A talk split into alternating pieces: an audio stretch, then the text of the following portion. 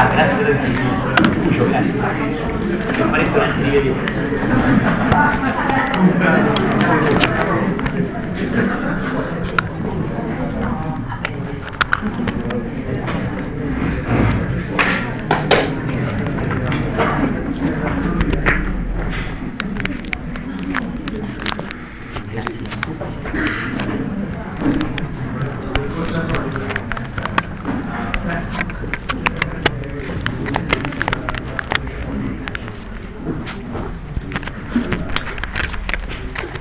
Cercato di non farlo essere luminoso. Ma no. Non fa niente, dove lo metto? Ti senti la pastiglia. Va bene qui? Come? Sono anche bellissima così. Sono molto belle. Lo posso anche usare per uscire magari.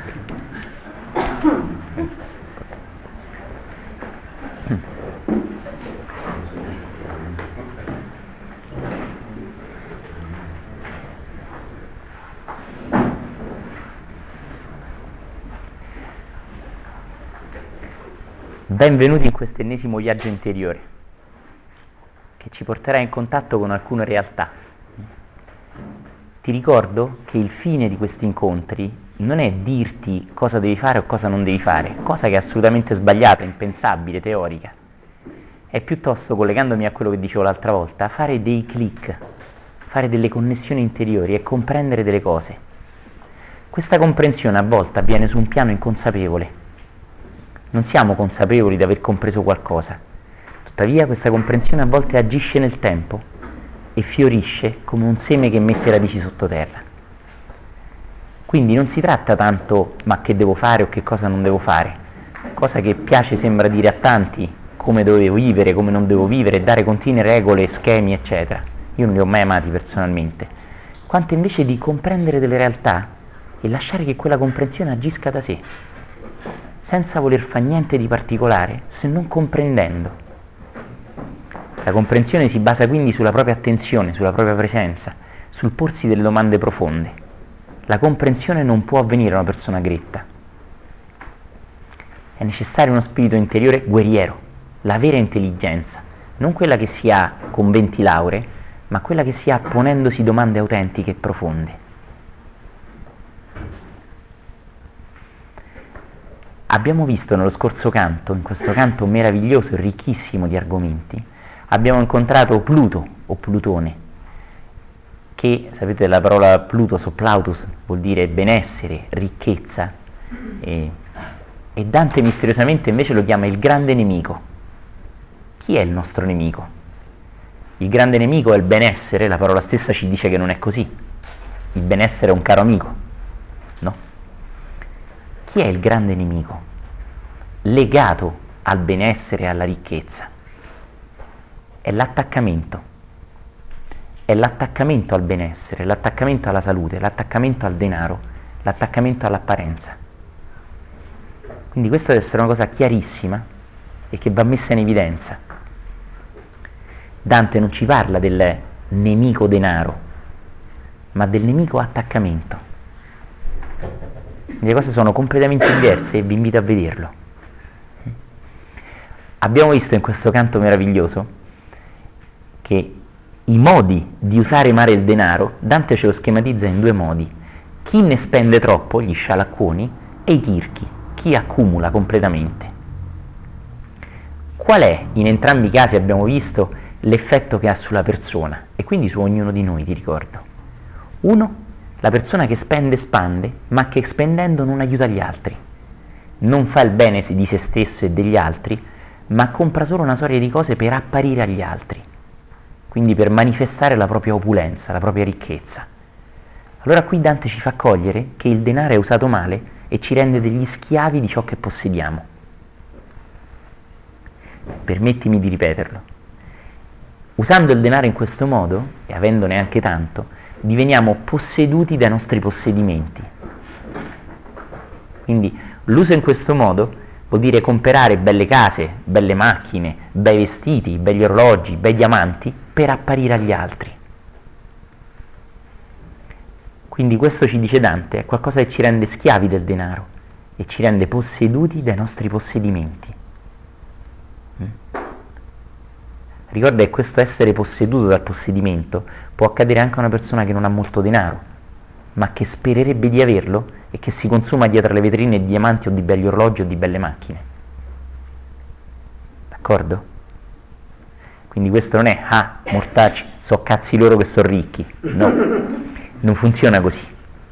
Ok? Il secondo step è la persona che tiene il denaro e non lo spende. Non lo tiene per, per offrirlo a qualcuno o per fare del bene, di nuovo. Lo tiene perché ha paura di rimanere senza. D'accordo? Quindi anche in quest'altro caso abbiamo visto che Dante ci fa vedere che in questo caso di nuovo la persona è posseduta dai propri possedimenti, ne è schiava. Quindi usa il denaro per essere schiavo. Il denaro è una catena d'oro che lo incatena. Quindi nelle due facce della stessa medaglia vediamo una realtà straordinaria, attualissima, forse più attuale oggi che nel 1300, e cioè l'uomo posseduto dai propri possedimenti, l'uomo che più ha e meno è. D'accordo? Infine abbiamo visto una cosa straordinaria e che ci dovrebbe far riflettere ogni volta che usiamo la parola fortuna, e cioè Virgilio ha fatto vedere a Dante che la fortuna non è affatto bendata Virgilio ha fatto vedere a Dante, faccio un riassunto veloce, scusate se, tra- se, taglio via tanti pezzi, ma vorrei riportare l'attenzione a questo. Virgilio ha fatto vedere a Dante una cosa meravigliosa, un insegnamento spirituale profondissimo, cioè che la fortuna intesa in quanto tale non esiste e che la fortuna è un moto misterioso con cui Dio distribuisce a noi delle esperienze che servono a svegliarci. Questa esperienza può essere arricchirci e questa esperienza può essere perdere il denaro. In entrambi i casi Virgilio dice a Dante che questo viene dato da Dio alle persone per insegnare loro a crescere, a migliorare, cioè col linguaggio tirare fuori i propri talenti.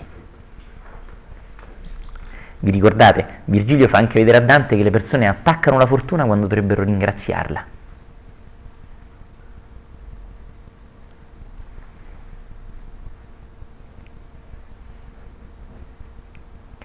Oggi vedremo, in maniera pratica e semplice, ma anche molto profonda, come questo può essere collegato alla nostra vita quotidiana. Vedremo come la persona crescendo e facendo un cammino di spiritualità, di crescita interiore, può trasformare i propri possedimenti in una vera benedizione, cosa che purtroppo quasi mai, quasi mai accade. Mm? Introdurrò una o due leggi che io chiamo cosmiche e che penso che ognuno troverà nella propria vita, che possono aiutare a fare dei clic interiori per comprendere qualcosa della tua vita, una tua comprensione della tua vita o della vita di chi ti è intorno. Prima per favore addrizza la schiena.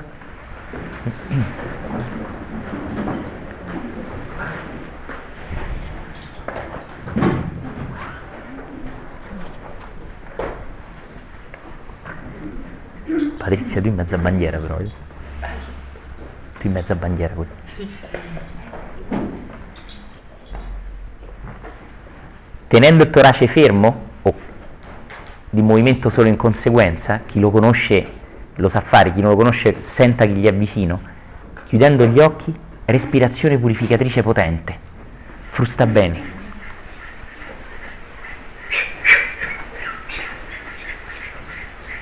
Frusta bene il respiro.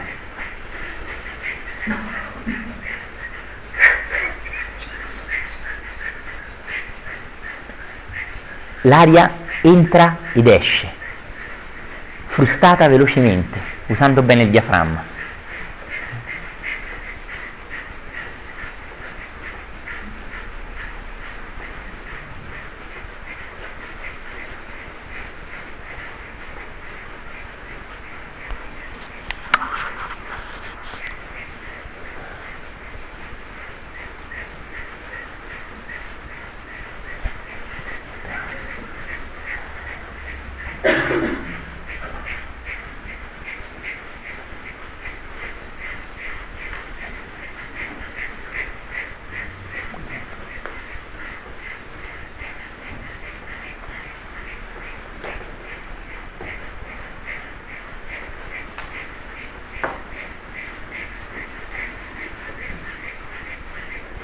Mi svuoto di aria e tiro in dentro la pancia, cioè sollevo il diaframma, vado sotto vuoto, tira. riempo al massimo.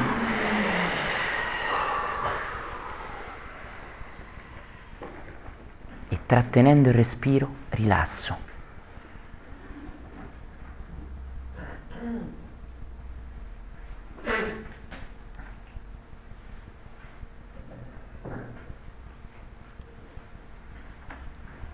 E lascio lentamente uscire.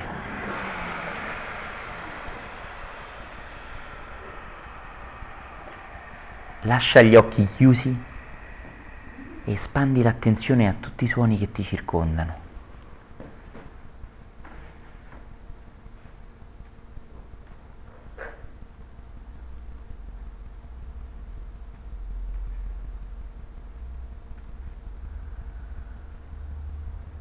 Ascolta insieme con attenzione totale e con disinteresse. percependo insieme le sfumature, i dettagli di ogni suono, ma anche il fatto che non ti riguardano.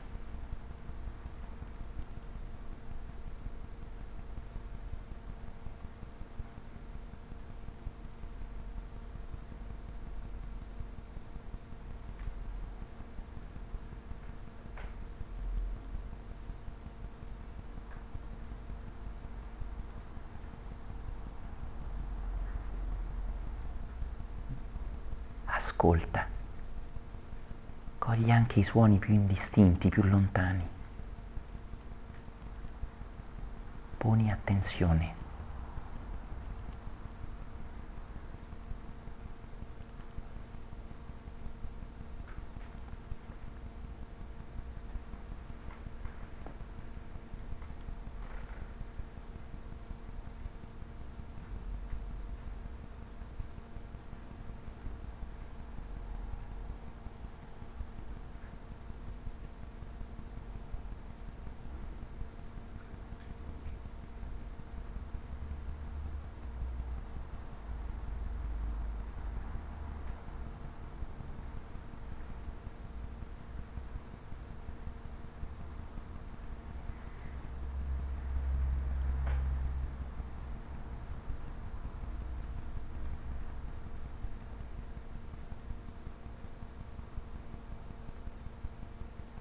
Quindi fai un semplice gioco di fantasia, anche se non è così realmente, giocaci. Immagina il battito cardiaco rallentare, immaginalo soltanto.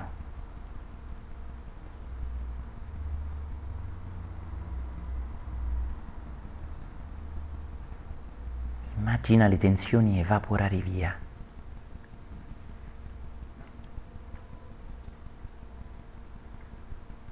Il tuo corpo divenire più morbido,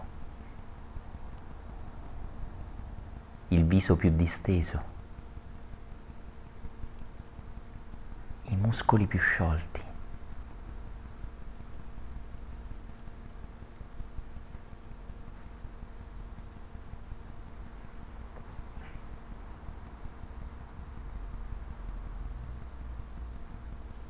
Il sistema nervoso si calma.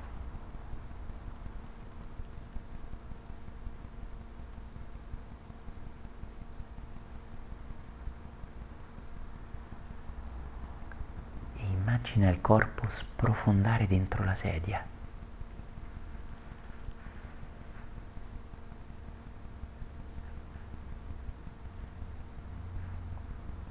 Sciolto, morbido, pesante.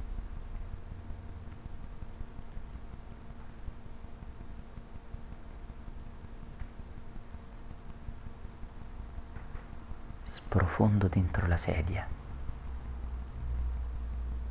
sprofondo dentro il silenzio.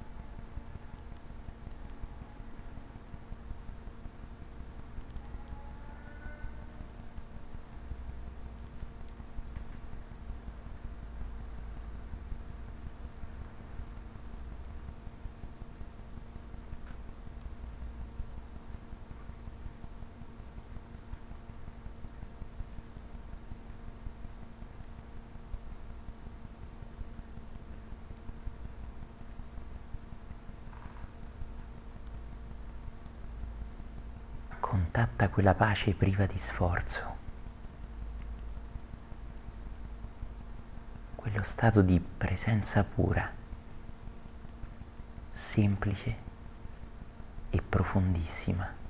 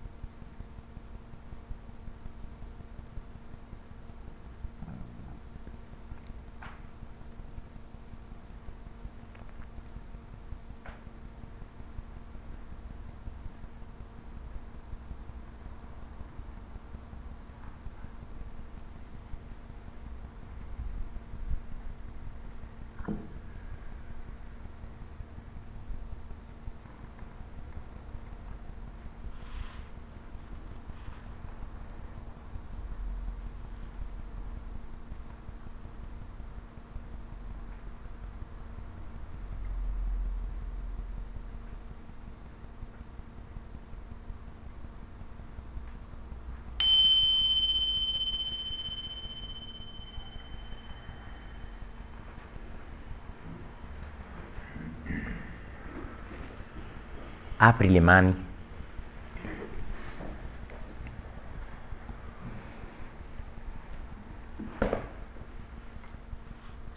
E benedici ogni persona qui fisicamente presente.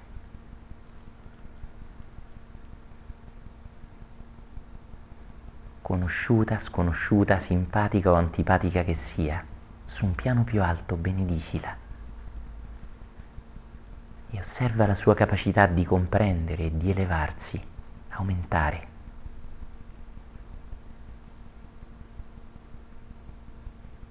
Benedici ogni persona e osserva la ricettiva, capace di liberarsi di antichi fardelli, capace di crescere, di intuire, di vedere di più, di amare.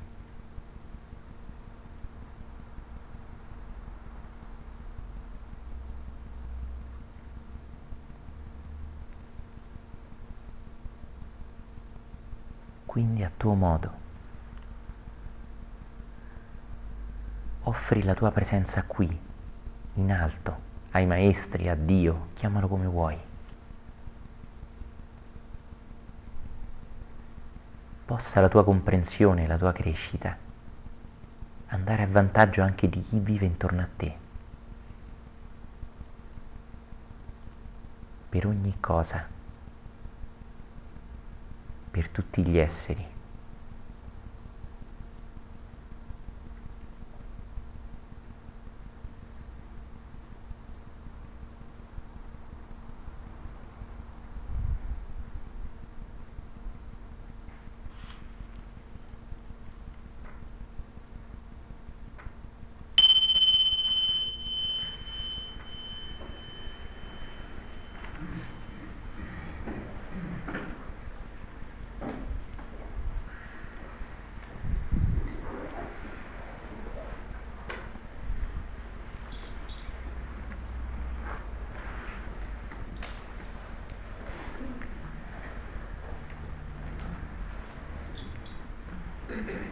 Ti ricordo per favore, ponici attenzione, di spegnere il telefono se l'hai lasciato acceso.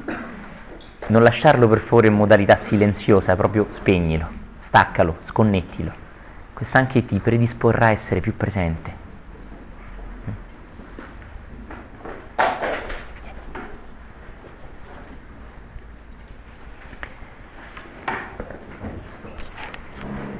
Se anche ascoltassi tutti gli argomenti che toccheremo stasera, i quadri che vedremo, le immagini che proiettiamo, se ascoltassi questo senza intuizione, non ti servirebbe a niente,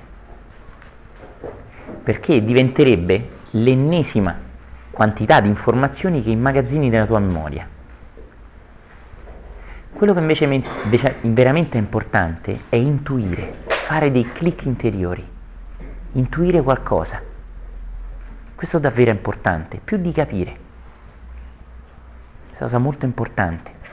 Ti ricordo che l'intuitività ha a che fare col grado della tua presenza, con la tua capacità di essere veramente qui e di liberarti dalle relazioni, dagli impegni, dalle passioni, dai problemi, da una bellissima cosa che farai domani o da una cosa che ti preoccupa che dovrai affrontare dopodomani.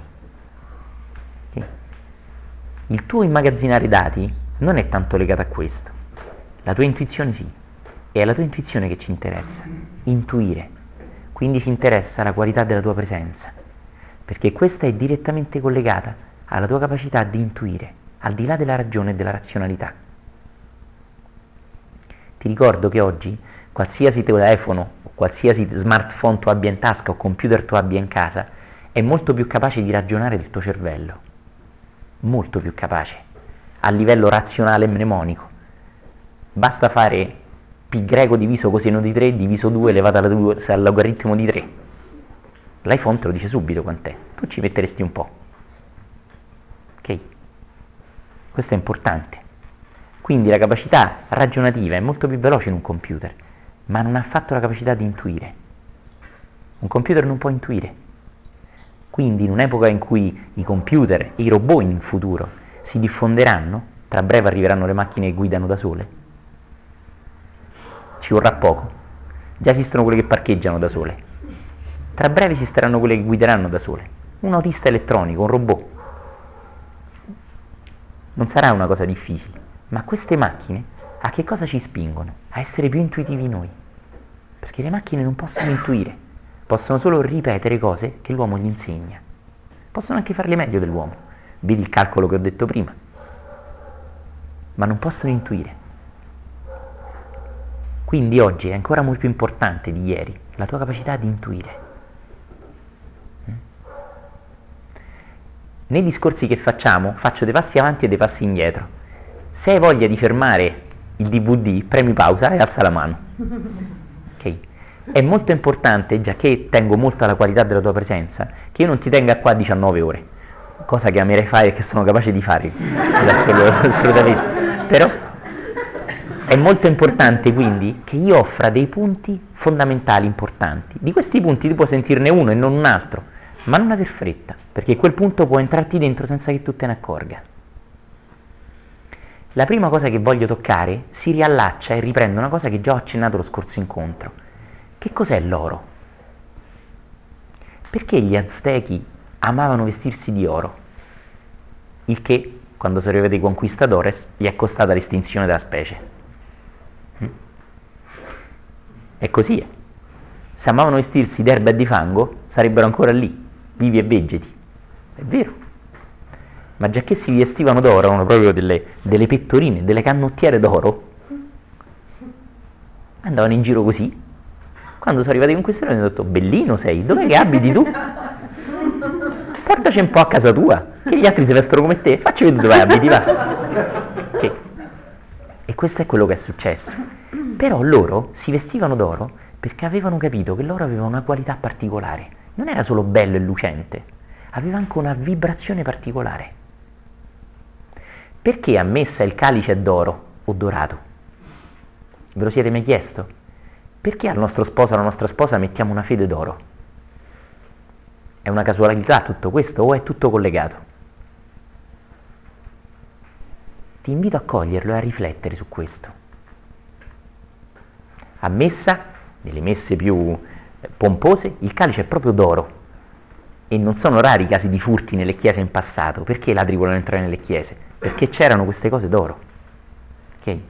E perché lo sposo e la sposa portano una fede d'oro? Tu potresti dire, è un simbolo della preziosità, del legame, è un simbolo del fatto che io e lei ci vogliamo bene. È vero, ma non è solo questo, è anche una cosa più profonda ancora. E cioè che dei metalli preziosi, cosiddetti preziosi, non sono preziosi perché noi gli attribuiamo un costo in denaro equivalente alto, sono preziosi perché hanno una preziosità che emana da loro, una vibrazione preziosa che esce da loro. E guarda caso lo associamo sempre a momenti importanti della vita, il contatto con Dio, la messa, il contatto con l'amore, mio marito e mia moglie, il matrimonio. Bene, queste cose noi non solo ce l'abbiamo nel nostro retaggio, nel nostro passato, ma ce l'abbiamo anche in altre vite, che noi abbiamo già vissuto. Oggi il denaro non è più così, oggi quasi sempre è carta che non ha un vero valore efficiente, non ha un vero valore di preziosità, di vibrazione. Se tu tieni in mano una banconota di 500 euro, non ha un'emanazione preziosa come se tenessi in mano un diamante o dell'oro puro. E se tu hai un conto in banca online e vedi un numero di soldi che hai in banca, quella è ancora meno preziosa e meno emanante. Quindi oggi e domani ancora di più, il denaro è diventato qualcosa di non prezioso, di non vibrante, in termini proprio di aura dell'oro e dei diamanti. Ok? Però ha dato importanza alla quantità del numero, ma è diventato un numero. Salute, è buono. La vibrazione che c'è non vi è più dietro, però perché ci attira così tanto? Bene, ci sono mille perché e tu potresti trovare i tuoi. Tuttavia uno dei perché è perché noi abbiamo vissuto in epoche in cui era proprio oro, era proprio prezioso, quella gemma era proprio splendente, e quindi il valore era veramente prezioso davanti ai nostri occhi. Mm? A livello più profondo, dei sacerdoti, degli iniziati, si vestivano di oro. Anche il mago Telma in televisione. Quello magari è un altro paio di mani. Però sente il cappellone d'oro, tutte le cose d'oro. In realtà perché? Perché gli antichi iniziati curavano questo. Altri esperti d'oro, e uomini che si vestivano con oro e gioielli, che a noi sembrerebbero tutto un club dei gay, erano gli antichi egizi che si vestivano di tutto punto. Se voi siete mai andati a una cerimonia di paese, a una sfilata dove mettono in giro la Madonna nel paese, avrete visto che la Madonna è carica di cose preziose. Oggi meno, perché c'è quello che salta su, si ruba tutto e scappa. Però in passato, e quindi c'è un po' la copia, la Madonna d'oro è nascosta, quella dorata va in giro, no? eccetera. Però in passato questo c'era. Perché la Madonna che ha portato, è collegata al cristianesimo, insegnamenti spirituali semplici, mm umili, potenti, perché la Madonna è carica d'oro. Allora c'è quello che alza la mano e dice perché la Chiesa non ha capito niente, dicendo che invece lui ha capito tutto, tra parentesi. La Chiesa è il potere temporale, il denaro, eccetera. No, non è solo questo, può essere anche questo, ma ci sono altri motivi, e cioè del senso della vibrazione preziosa. Per la legge del diapason, una vibrazione preziosa può aiutarmi a essere più prezioso per me. Un gioiello, un metallo prezioso come l'oro, come il platino per esempio, tenuto vicino, può aiutare in minima parte la tua aura a essere più preziosa a vibrare più in alto. Mm? E ecco perché l'anello che metti a tuo marito è d'oro e non gli dai invece 3.000 euro di euro. Te li leghi al dito, è uguale, però quando serve li spendi. No, perché non è prezioso, è solo un valore, magari anche più alto, ma non ha la preziosità dietro. Mi segui? Le icone, per esempio, le icone dei grandi maestri russi, ma anche le icone non fatti dai russi, sono ricche d'oro. Perché? Anche questo, l'hai notato? E perché nei santi dipingiamo le aure d'oro? Vedi? Lo vedi con i tuoi occhi? Oggi lo dipingiamo, ma qualcuno in passato lo vedeva. Persone che hanno capacità di vedere le aure sono esistite in tante epoche e delle persone vedevano che certe persone erano circondate d'oro e quelle certe persone erano persone molto elevate. Vedete? Io dico, sì sì, io ce l'ho presente uno che è circondato d'oro, non è molto elevato, è zio Paperone, è in tirchio della Madonna, ha quei poracci qui, qua qua non gli dà mai una lira sta sempre con quel fucile in buta a sparare a chiunque si avvicina e l'oro gli ha fatto male. Bene, quello è un circondarsi di fisicità d'oro. Io sto dicendo di emanazioni d'oro. Misteriosamente, in tutte le religioni, dal Buddha a San Francesco d'Assisi dipinto da Giotto, mh? Hm, dai dipinti tibetani all'idea degli aztechi, che in passato non c'era internet, eh? se beccamo su Skype, non c'era, non erano mai entrati in contatto queste tradizioni, al taoismo, all'Islam, anche l'Islam lo fa. I santi emanano oro. E guarda caso, guarda caso, proprio oro. Perché questo? Possibile che questo non sia collegato e che sia un caso? È collegato e non è un caso. Noi questo lo percepiamo inconsapevolmente. Quindi io e quei poverelli degli aztechi che gli è costata l'estinzione, come il Dodò che camminava pe- fesso, sono arrivati, si sono bagnati tutti. No? Gli aztechi si vestivano d'oro perché sentivano che quell'oro aveva un effetto sulla loro aurea, sul loro grado di presenza. In qualche modo, vestendosi d'oro, aiutavano il maestro in loro a emergere di più. Okay. Attento bene, questo non vuol dire che se tu ti metti un lingotto d'oro in tasca vai in giro e sei Gautama il Buddha. Ok? Io non sto dicendo questo non devi strumentalizzarlo. Tuttavia sto dicendo che c'è un senso atavico di preziosità che noi percepiamo. Una cosa preziosa è diversa da una cosa che vale tanti euro. Ti ripeto che se io ti do in mano banconote, 100.000 euro di banconote e ti metto in mano un pezzo d'oro, tu percepisci le cose molto diverse anche se economicamente hanno lo stesso valore oggi per il cambio oro-euro. In un caso è carta, con la quale puoi fare un sacco di cose, puoi realizzare un sacco di desideri, puoi fare anche del bene. Nell'altro caso invece in mano hai qualcosa di prezioso, di veramente prezioso, che è stato sottoterra migliaia di anni e che si è forgiato sottoterra con correnti d'acqua, con spostamenti, con spostamenti di terra, in alcuni casi anche con la lava. E si sono formate queste vene d'oro incredibili. Quindi l'oro è qualcosa che la Terra crea in milioni di anni. L'euro è qualcosa che l'uomo stampa oggi e che domani può non valer niente, è carta straccia. Un domani, se la moneta non ha più valore. L'oro no. E qui, cari amici, mi ricollega a Pluto, a Plutone. Chi era Plutone nella tradizione greca antica? Era il re dei sotterranei. E l'oro dov'è? Esattamente, l'oro è sottoterra, così dove sono i diamanti e le gemme non crescono insieme alle mele sugli alberi. Okay? E anche questo è collegato. Ma come? Ci parli di preziosità, di amore, di anello che suggella qualcosa di nobile e poi Dante lo chiama il grande nemico. Sì. Ora preparatevi, sarà un po' cattivo, non abbiatecela con me. Guarda questa cena, pucci pucci cippi cippi, davanti alla chiesa uno sposino e una sposina si sposano. Sono felici, sono allegri, tutti i parenti sono contenti, la mamma piange, solite scene. Ok? Che è giusto che ci siano, sono umani. Manda avanti qualche anno ed eccoli incazzati davanti al giudice. Divorzio, separazione, mi dai troppo poco, abbiamo i figli, mi dai di più. Gli stessi, eh? Gli stessi. È colpa dell'oro messo al dito? O è colpa dell'attaccamento?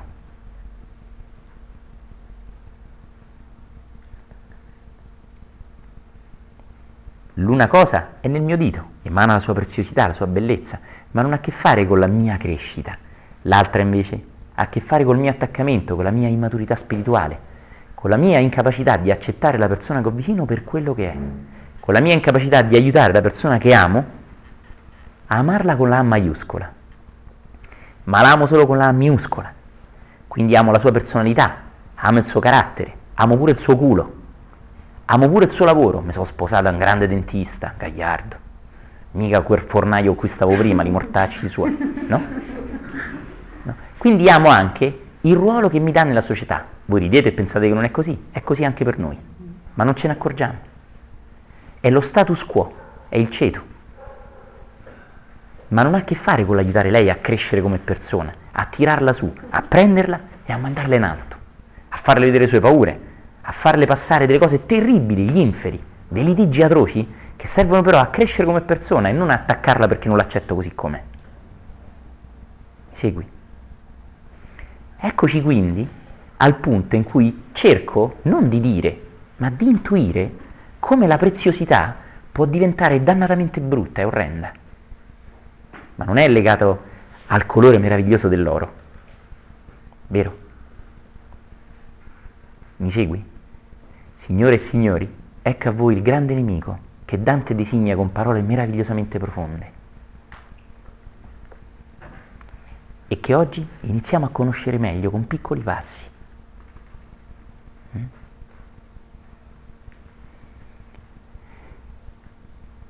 Può la fede che mette al dito di mio marito aiutarlo negli anni a emanare lui più oro? Ti stupirà sapere che era uno dei simboli antichi e che l'oro passava dal dito alla luce che emana dal tuo capo e che quindi il mio amore ti santifica, ti eleva, ti avvicina a Dio. Bello, eh? Cari amici, quanti di noi qui sono sposati? O quanti di noi hanno un partner qui? Quanti di noi hanno toccato questo amore?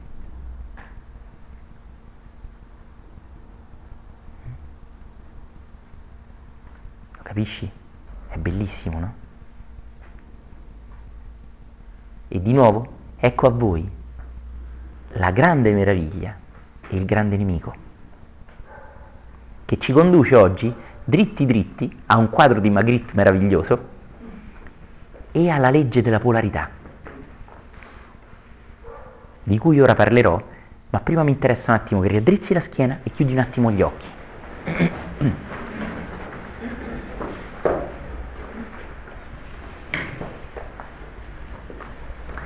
Oggi dirò, ti farò fare diverse meditazioni brevi. Chiudi gli occhi e semplicemente nel silenzio interiorizza le cose che abbiamo visto.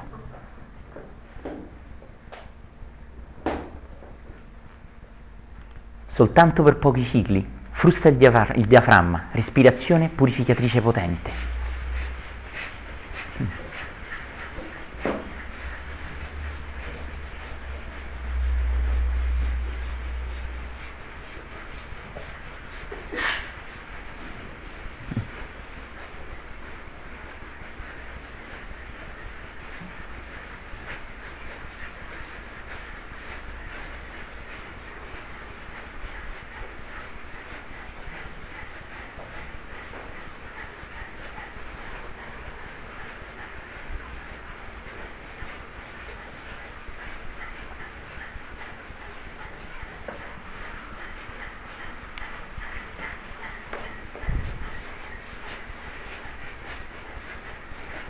Svuoto e introietto, tira, tira proprio, mettici energia, vai sotto vuoto.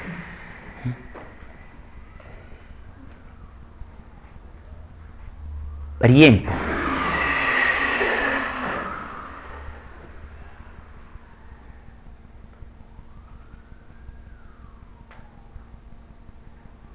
E lentamente lascio uscire.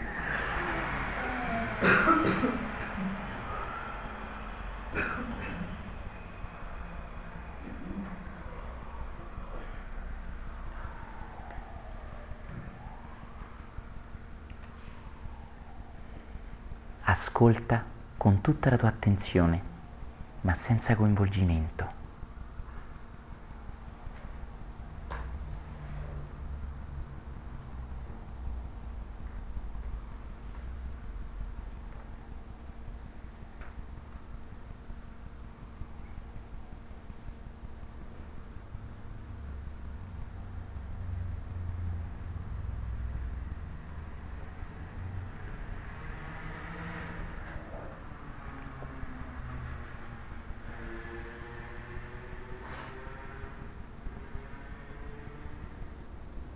Ora immagina questa scena dell'oro nella tua mano che diventa oro che emana da te, dalla tua aurea.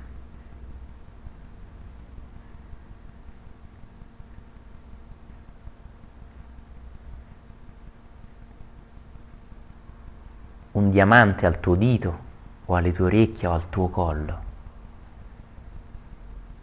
che diventa una luce purissima che emana da te.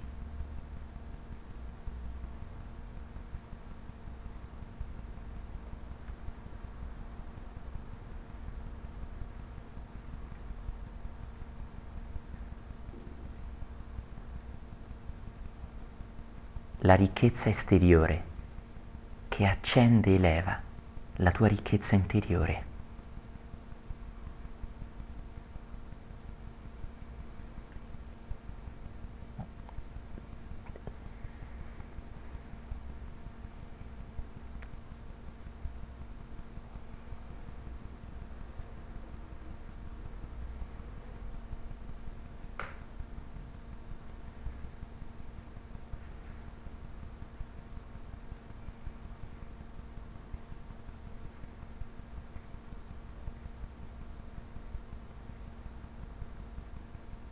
Immagina la luce che ti circonda, più brillante di un enorme diamante,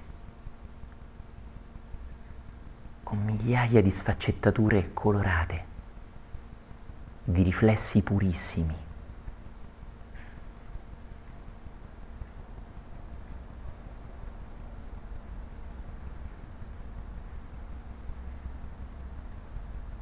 Un'enorme pietra preziosa che emana purezza tutto intorno a sé,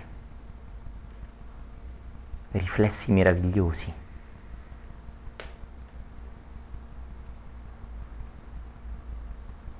Una luce cangiante, pura.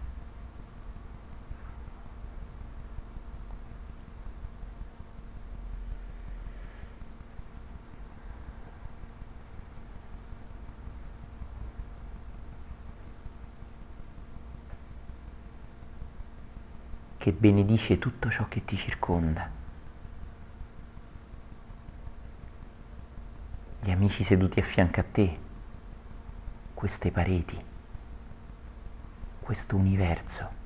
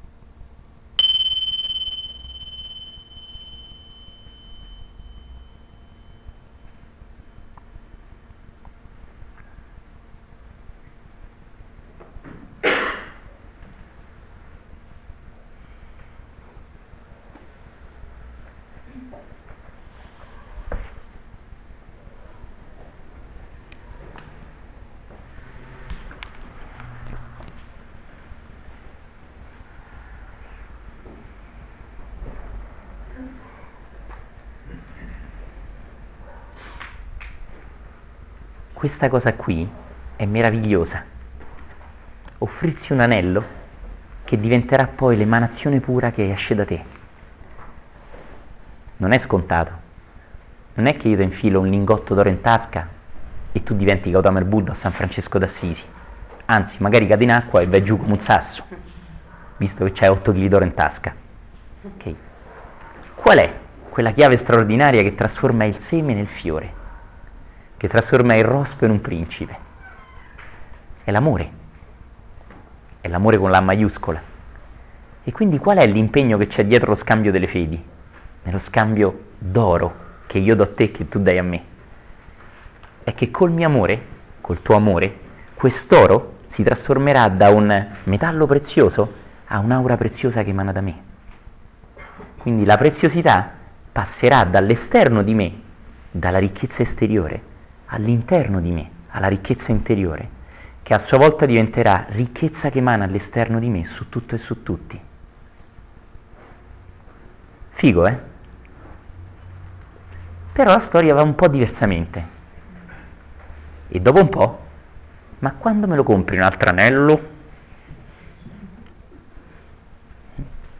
Senza quella casa di 180.000 metri quadri non potrò mai essere felice. Ovviamente se riesci a comprarla ti accorgerai che non è felice neanche lì dentro, che quindi ti ha preso per culo pure prima. Nessuno mi dice ma come, mi hai detto senza quella casa non potevi essere felice? L'ho comprata, pago 21.000 euro al mese di mutuo, ma almeno vuoi essere felice? No, ci si dimentica. E ci si dimentica, tanto più che neanche gli sposi all'altare sanno il senso dello scambio delle fedi di cui ho parlato adesso. Non lo sanno, non lo sanno. È una cosa preziosa, ci scambiamo... Non sanno che è l'oro che deve emanare dallo sposo e dalla sposa dopo gli anni in cui ci si è amati. È bellissimo. Pensate se accadesse a qualche coppia. Sarebbe un esempio straordinario di amore. Ed è quello che dovrà accadere in futuro. Più persone dovranno manifestare sulla terra un amore con la A maiuscola. Non soltanto ci amiamo, ci troviamo bene, ci sopportiamo più o meno, facciamo i figli e collaboriamo a portarli a scuola a mantenerli. Questo è un interesse personale. Tutt'al più è una collaborazione. Non c'è una maiuscola qui, c'è una collaborazione. Ce l'hai anche con un socio di lavoro. A volte però c'è più serenità con un socio di lavoro. Ma trasformare un diamante in un anello o l'oro in una fede nell'emanazione che esce da te. Questa è veramente la magia. E questa è la magia a cui gli sposini, prima di sposarsi, dovrebbero essere risvegliati e chiamati. Quindi non, scusate se lo dico, dei corsi prematrimoniali improbabili, tristi, squallidi, in cui un prete che non si è mai sposato mi insegna come devo essere sposato. Un prete che non ha figli mi insegna come curare i figli. E tu sai che non è vero. Eppure ci cadi perché gli altri lo fanno, lo fai pure tu. È così che funziona. No, lo so che è, però ci vai. Com'è sto meccanismo? Però ci cadi pure tu. E anzi, una parte di te anela a quello. È la spinta del così fan tutti, come direbbe il grande poeta. E quindi così faccio anche io. Ma non mi rendo conto che gesti dietro ci sono di magia. E quindi non accadranno, perché non c'è consapevolezza. Capite? Risvegliare più persone al senso del sacro, all'oro, alla preziosità. Capite? A conoscere Pluto, che prima o poi si affaccerà nella nostra coppia, nella nostra relazione, e toglierà l'oro da intorno a noi e darà solo importanza all'oro che c'è in tasca. Capite? Questo è il grande nemico. È dunque l'ignoranza dell'uomo, la sua inconsapevolezza lo scambiarsi un anello senza avere minimamente idea di che cosa significa, neanche il prete te lo dice più. Capite? Io mi impegno a farti emanare oro. Io mi impegno a trasformarti in un diamante vivente. Mamma mia. Bello, eh? Vedete? Questo è un impegno d'amore. È un impegno vero. Bellissimo, no? Beh, ricordiamocelo perché dinanzi a tanti squallori dobbiamo richiamare i valori, le cose profonde, le cose che sono sempre esistite ma abbiamo dimenticato in una vita inconsapevole.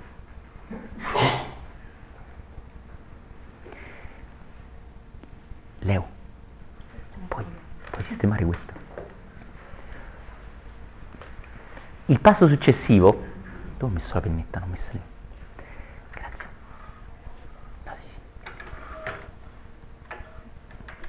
proietti in faccia bene? No, Ti do la mano, aspetta, io penso sia meglio qua. Solo arriva così. No? Prova, prova, prova. Sì, sì, secondo me arriva. Questo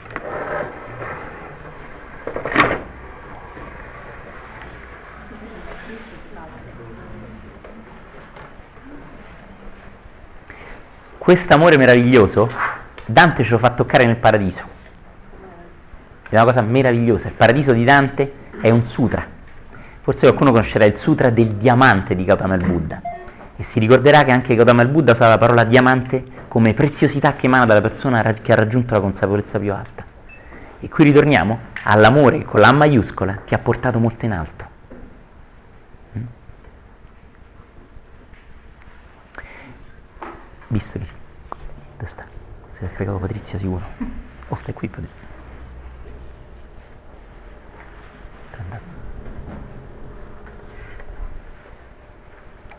Qua. No, è questo. Ah sì, sì, è quella. Vero, si è tirato fuori dalla manica, sicuro.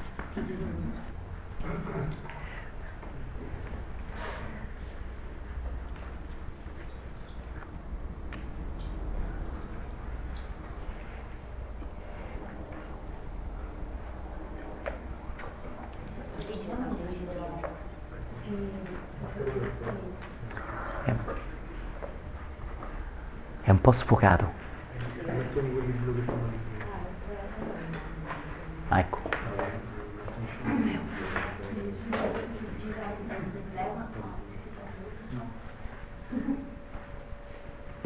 Aspetta, metti la pennetta? Ok, aspetta un attimo. Eh? Va bene, va bene. Dove la pennetta? o no? Ah, Aspetta, aspetta, un attimo. Allora, ora vedremo dei punti fondamentali che possono aiutare, se intuiti, se compresi, e con molta calma, a evitare il dramma di cui ho parlato hm? e aiutarci a trasformarci nell'amore più nobile. Quindi da una parte con Dante abbiamo visto Pluto, abbiamo preso consapevolezza di questi demoni interiori, dall'altra l'idea è offrire degli strumenti e delle cose che mi aiutano a non incappare in questi drammi e a queste tragedie, nella quale la gran parte di noi cade continuamente. Ah, forte, si attrizza pure così. Ah, si può... Ok, faccio io.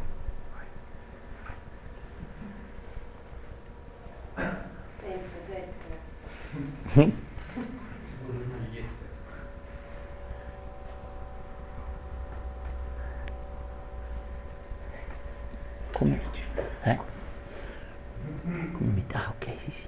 Ok, Ok, benissimo. Un'immagine antichissima che tutti più o meno abbiamo presente. Uno degli aspetti, non tutti gli aspetti, che sono infiniti, sono vastissimi, anche noi praticanti di arti marziali lo conosciamo anche da altri punti di vista questa immagine.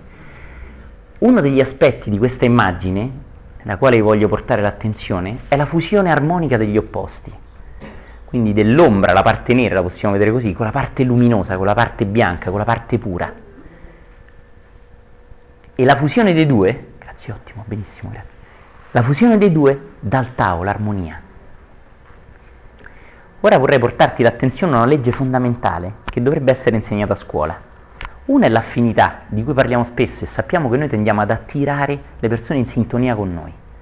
L'altra, più drammatica spesso, è la legge della polarità, secondo i magneti che si attirano di polarità opposte. Questa legge noi tendiamo ad attirare ciò che è opposto a noi. Questa legge è poco compresa ed è insegnata in tanti linguaggi, ne parla anche Gesù nel Vangelo, e da diversi punti di vista. Uno che voglio farti notare è il primo di cui ho già detto. Parte l'amore degli sposini davanti al sacerdote o davanti al sindaco o comunque il matrimonio in, in comune e finisce col suo opposto, divorzio, tristezza, separazione, sofferenza, tuo, di suo e dei figli e di chi vive intorno. Ecco quindi che una cosa ha generato il proprio opposto. L'amore che era sincero e che c'era all'inizio, se no non ci sarebbe stato neanche il matrimonio o l'unione, è diventato, volenti, nolenti, comunque è diventato, a prescindere da quello che io credo e voglio, è diventato una tensione, una guerra, un'enorme difficoltà. E questo non è mai dovuto a causa esteriore, è sempre dovuto alla nostra immaturità interiore. Non è mai colpa sua. Io una cosa che mi piace dire, e che sono un po' cattivo quando lo dico, è che se lei è una stronza, non sei più stronzo tu che te la sei sposata? Vedete? So, qua ci saranno, a volte un- uno psicologo de- della coppia mi ha mandato un'email atroce. Le cose sono molto semplici, molto semplici le cose. Ok, dobbiamo capire le cose in profondità. In profondità le cose sono semplici, in superficie sono complicate. Com'è possibile che tu sei Gautama il Buddha e Einstein insieme e ti sei sposato Mortisia? Ma devi spiegare sta cosa. Com'è possibile? Com'è possibile? Quindi, quando sentite qualcuno dire colpa sua, io sarò una persona tanto felice, è mia moglie che, sa già- sai già che davanti a un broccolo che non sa quello che dice. Perché tu l'hai sposata, tu l'hai sposato. chi è più sciocco, lo sciocco o quello che dice allo sciocco sciocco? Quindi sempre peggio è quello che dice così. Okay. Altro aspetto di, questo, di questa legge delle polarità, una cosa allucinante, incredibile. Le persone impegnate a livello planetario per la, per la pace muoiono spesso di morti violente. Ci avete mai fatto caso? Tanti sacerdoti impegnati per il bene, per aiutare gli altri, sono magari attanagliati, parlo in linguaggio cristiano, dal diavolo. Eh, chi conosce anche Frate Renzo, che è un esorcista, ne parla spesso di questo, no? Parla spesso di questo. Oppure tante persone che cercano di fare sempre il bene, in realtà si trovano sempre intorno persone terribili. Okay? Oppure un altro aspetto, che è quello per cui mi interessa portare un po' l'attenzione. Una persona estremamente ricca diventa interiormente una poveraccia, una miserabile, una morta. Non ha più alcuna ricchezza, ha solo denaro, non ha più alcun oro che emana da lui o da lei. Okay. Voglio farti un esempio. Tu prendi un, eh, un uomo di successo nel mondo del lavoro. Spesso, dopo molti anni, in cui ha molti più soldi di quando ha iniziato a fare la sua azienda, quest'uomo interiormente è molto più povero di prima. Quando ha iniziato era creativo, era geniale, ciao Delfina, vieni, era intuitivo, era forte, credeva in quello che faceva e addirittura non lo faceva tanto per il denaro. Poi si è incastrato in una serie di cose, ha delle spese altissime, è ricco e ha delle spese altissime, quindi deve lavorare per mantenere le sue spese, i suoi costi. Okay. Prima era pieno di idee, adesso è pieno di problemi. Eppure era la persona geniale che vent'anni prima ha dato luogo a un'azienda incredibile, creativa, intelligente. Anche questa è la legge delle polarità. Capite? Non so se avete mai visto il Tau disegnato con le frecce a fianco come se ruotasse. Mai, l'avete mai visto? Con una freccia in alto e una in basso. E questa immagine vuole proprio portare l'attenzione a questo fatto. Mm? Sono sicuro che avete in mente qualche idea di questo tipo. Nessun ingresso. È la polarità, prima funziona, poi non può. Ecco. Un'altra grande polarità ce l'abbiamo tutti, si nasce e si muore. No? Si nasce per morire, dicono i mistici, è bellissimo questo, una cosa molto forte. Anche questa è una polarità estrema, fortissima. Quindi nascendo, prima o poi iniziamo già ad attirare fratella morte, sorella morte corporale, come chiamerebbe Francesco d'Assisi. No? Com'è possibile che una persona che inizia a essere geniale, creativa, intelligente, intuitiva, nel tempo diventi spenta, piatta, non più capace di avere idee, incastrata in problemi di coppia con la moglie, di figli, di mutui, di problemi di tasse non è più capace di avere idee. Com'è possibile questo? Non so come sia possibile, ma la cosa che vi voglio far notare è che è una cosa che non solo accade, ma accade quasi sempre. Mm?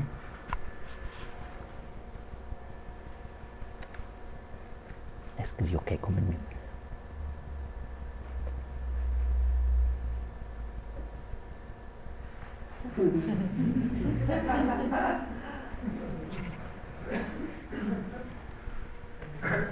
Dov'è la bugia? Esattamente. E la bugia la bevono i bambini. E i bambini ci credono. Ed è terribile. Vedete? Un bambino che mano questo fumetto, da questa immagine che cosa impara? Esattamente, esatto. Se vedi Topolino e Paperino, una faccia così felice non c'è in giro, Paperino è sempre incazzato. C'ha sempre problemi. Paperino non se lo fila, eccetera, eccetera. Guarda invece zio Paperone com'è felice. Ovviamente non c'è scritto nel fumetto, ma il bambino lo recepisce. Ma this is wrong, ci vuole la X sopra. Non funziona così. Il vero Paperone non sarebbe lì felice, sarebbe lì scontento, moscio e collegandomi a quello che dicevo prima, incapace di avere nuove idee per creare anche nuova ricchezza e nuovo denaro. Sarebbe preoccupatissimo dei ladri, sarebbe preoccupatissimo dei sistemi di antifurto. Vi ricordate Paperone? Ha un palazzo piano d'oro, cioè abbastanza semplice come cosa. No? Non c'è banca, non c'è cosa. C'ha un palazzo pieno d'oro, più o meno pieno, c'ha pure le tacche in misura metri d'oro, no? Mi piace molto perché rende l'idea in parole semplici, scusate se sono immagini semplici, ma ci aiuta a capire. Sto palazzo pieno d'oro, ovviamente là chi mette una mano e prende si porta via, ok? Quindi in realtà zio Paperone sarebbe preoccupatissimo di mantenere il suo capitale, sarebbe preoccupatissimo di chi si avvicina, e infatti in alcuni fumetti c'ha il fucile che spara a tutti, no? C'ha le trincee intorno al palazzo, no? E quindi è tutt'altro che felice in questo, no? Come posso io aumentare, uso questo linguaggio, il mio oro non perdendo l'oro che emana da me, anzi aumentandolo?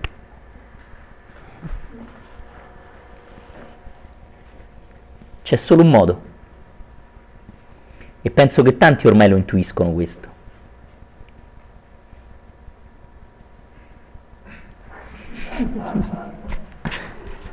Lucida il suoro, vedete? Sono contento. Bene. Ora ti chiedo una cosa, una persona che sta a lucidare le sue monete può essere felice? Ma una persona felice può stare a lucidare soldi che già ha guadagnato? Una persona che è felice va fuori, spende quei soldi, magari fa pure della beneficenza, usa quel denaro. Quindi questa è un'altra bugia che entra in testa a noi quando eravamo bambini. Vedete? Il ga- grandissimo padre Mariano Ballester chiama convinzione di base. Noi li chiamiamo così nella meditazione profonda. È un nome, ma eccone qua una. Questa c'entra dentro. Guarda com'è felice zio Paperone. Guarda com'è felice lucidando il suo oro. Invece Molière nell'avaro ci dice un'altra cosa ed è più reale. Ok? Come posso fare in modo che il mio denaro non diventi la mia povertà? C'è solo un modo, che poi ha mille sfaccettature diverse. Essere una persona consapevole, essere una persona spiritualmente matura, essere una persona che è in un cammino spirituale. Questa è una cosa molto forte, molto potente. Altrimenti, prima o poi, il mio denaro diventerà il mio padrone e mi ucciderà, mi distruggerà. E non esisterà quella faccetta simpatica di Paperone che lucida il suo oro. Esisterà invece una persona depressa, incapace di amare, incapace di avere idee, incapace di andare fuori con qui, qua, qua a giocare. Mi segui? Zio Paperone era sposato o no? Perché?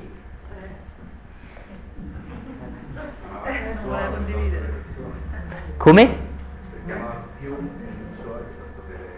Esattamente. Esattamente. Vi ricordate? Vi ricordate quando Paperino andava attraverso Paperone? Pure Paperino doveva essere con sé con le scanner, i controlli, le cose, no? E quello era il nipote, era la persona che aveva più vicino a tutti. Quindi questo in realtà, a parte questa immagine che è falsa, ci dà una cosa importante.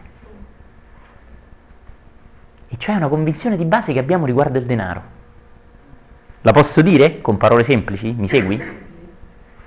Col denaro comprerò la felicità.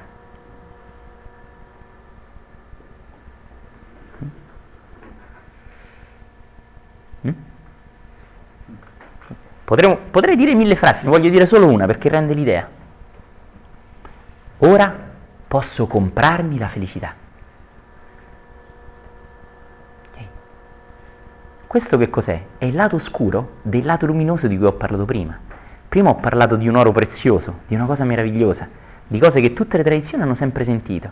E adesso, però prima ti ho fatto vedere il Tao, sto parlando dell'altro polo, della cosa terribile, del povero dentro e ricco fuori, del dramma, del dramma che viviamo noi, anche se non siamo milionari, perché siamo comunque apparteniamo a una società ricca, benestante come mai che il nero che mi pulisce il vetro al semaforo è più felice di me? Come mai quando faccio un viaggio in Messico, che se lo sognano loro, ok, io non sarò zio Paperone, ma ho più denaro di loro. Mm? Come mai sono persone più felici? Anzi, vado, conosco gente che va in Messico apposta, lì la gente è felice. Non so se è una cosa bella. Cioè, quando tu dici vado in Messico perché lì la gente è felice, stai dicendo che non sei tanto felice tu. Sì, stai dicendo che non sei pronto tu a essere abbastanza felice e che ti serve il Messico. Però come mai le popolazioni oggi che hanno meno denaro sono più felici? Mm? Segui. Per favore permettimi di ripetere questa frase. Col denaro ci compro la mia felicità. Ci compro la felicità dei miei nipoti. Ok? Non sto dicendo che è vero, è Gilda. Sto però notando una cosa importantissima, una cosa alla quale vorrei portare la vostra attenzione. È il motivo per il quale siamo così attratti dai soldi. Io mi ci compro la felicità. La tua è diversa, la mia è diversa. Tu ci fai quello che ti pare, io ci fai quello che ti pare. Saremo due persone felici. Quello che credi. È quello che il disegno di, di Paperone ti fa credere. Ma perché quasi mai è così?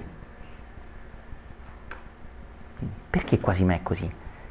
Non so se avete notato che ultimamente chi vince grandi cifre, la somma che vince gli viene data un po' al mese. Lo sapete perché?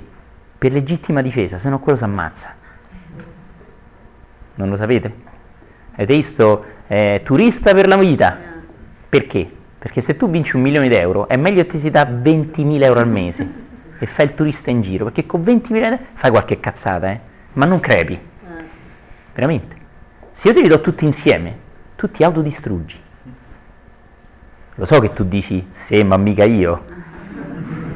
Ma ti assicuro che lo diceva pure quello che ha vinto. Ti assicuro. Quello mica, oddio che pallo, ho vinto 20 milioni di euro. Adesso mi farò un po' male. E vabbè, dai, capita nella vita. Quello avrebbe detto, e eh, vai, sì, e la gente avrebbe detto, attento, sì, sì, ma che... Quindi oggi si è visto questo meccanismo e siamo talmente immaturi, cari amici, che abbiamo bisogno di prendere i soldi a rate che sono miei, che ho vinto, ma piano piano, se no mi ci faccio male. Non sono i soldi, i soldi non sono loro, ma è il demone che si accende in me. Quindi il denaro non mi peggiora, ma tira fuori da me il peggio che già è in me. E questa è un'altra frase che vorrei ripetere. La prima è che io col denaro ci compro la felicità.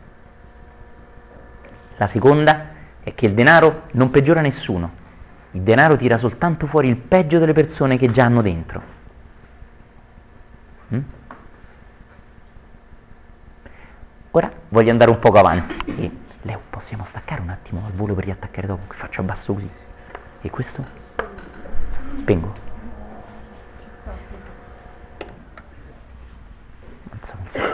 questo lo sposto poco poco.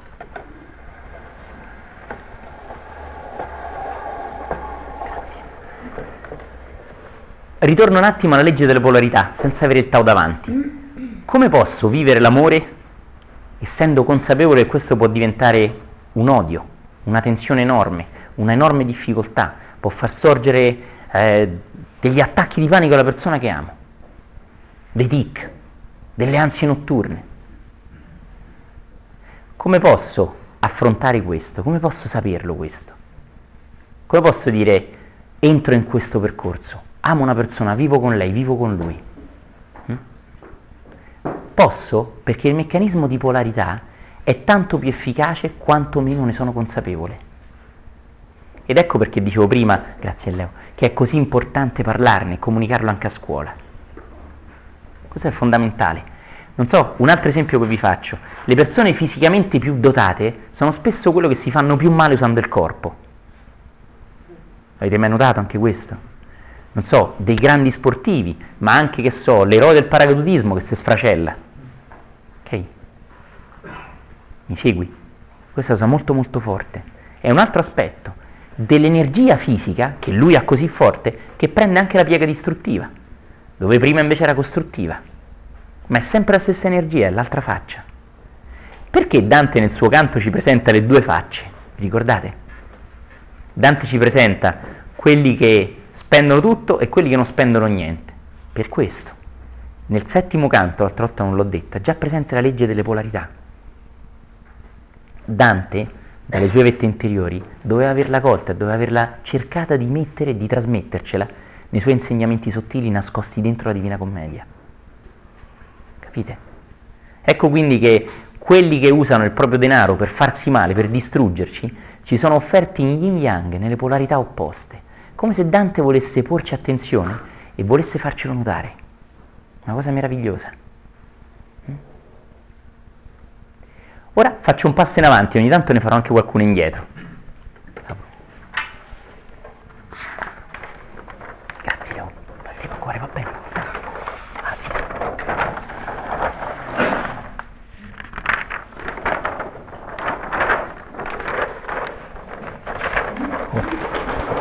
Questo faccione è meraviglioso, aiuta nel caso.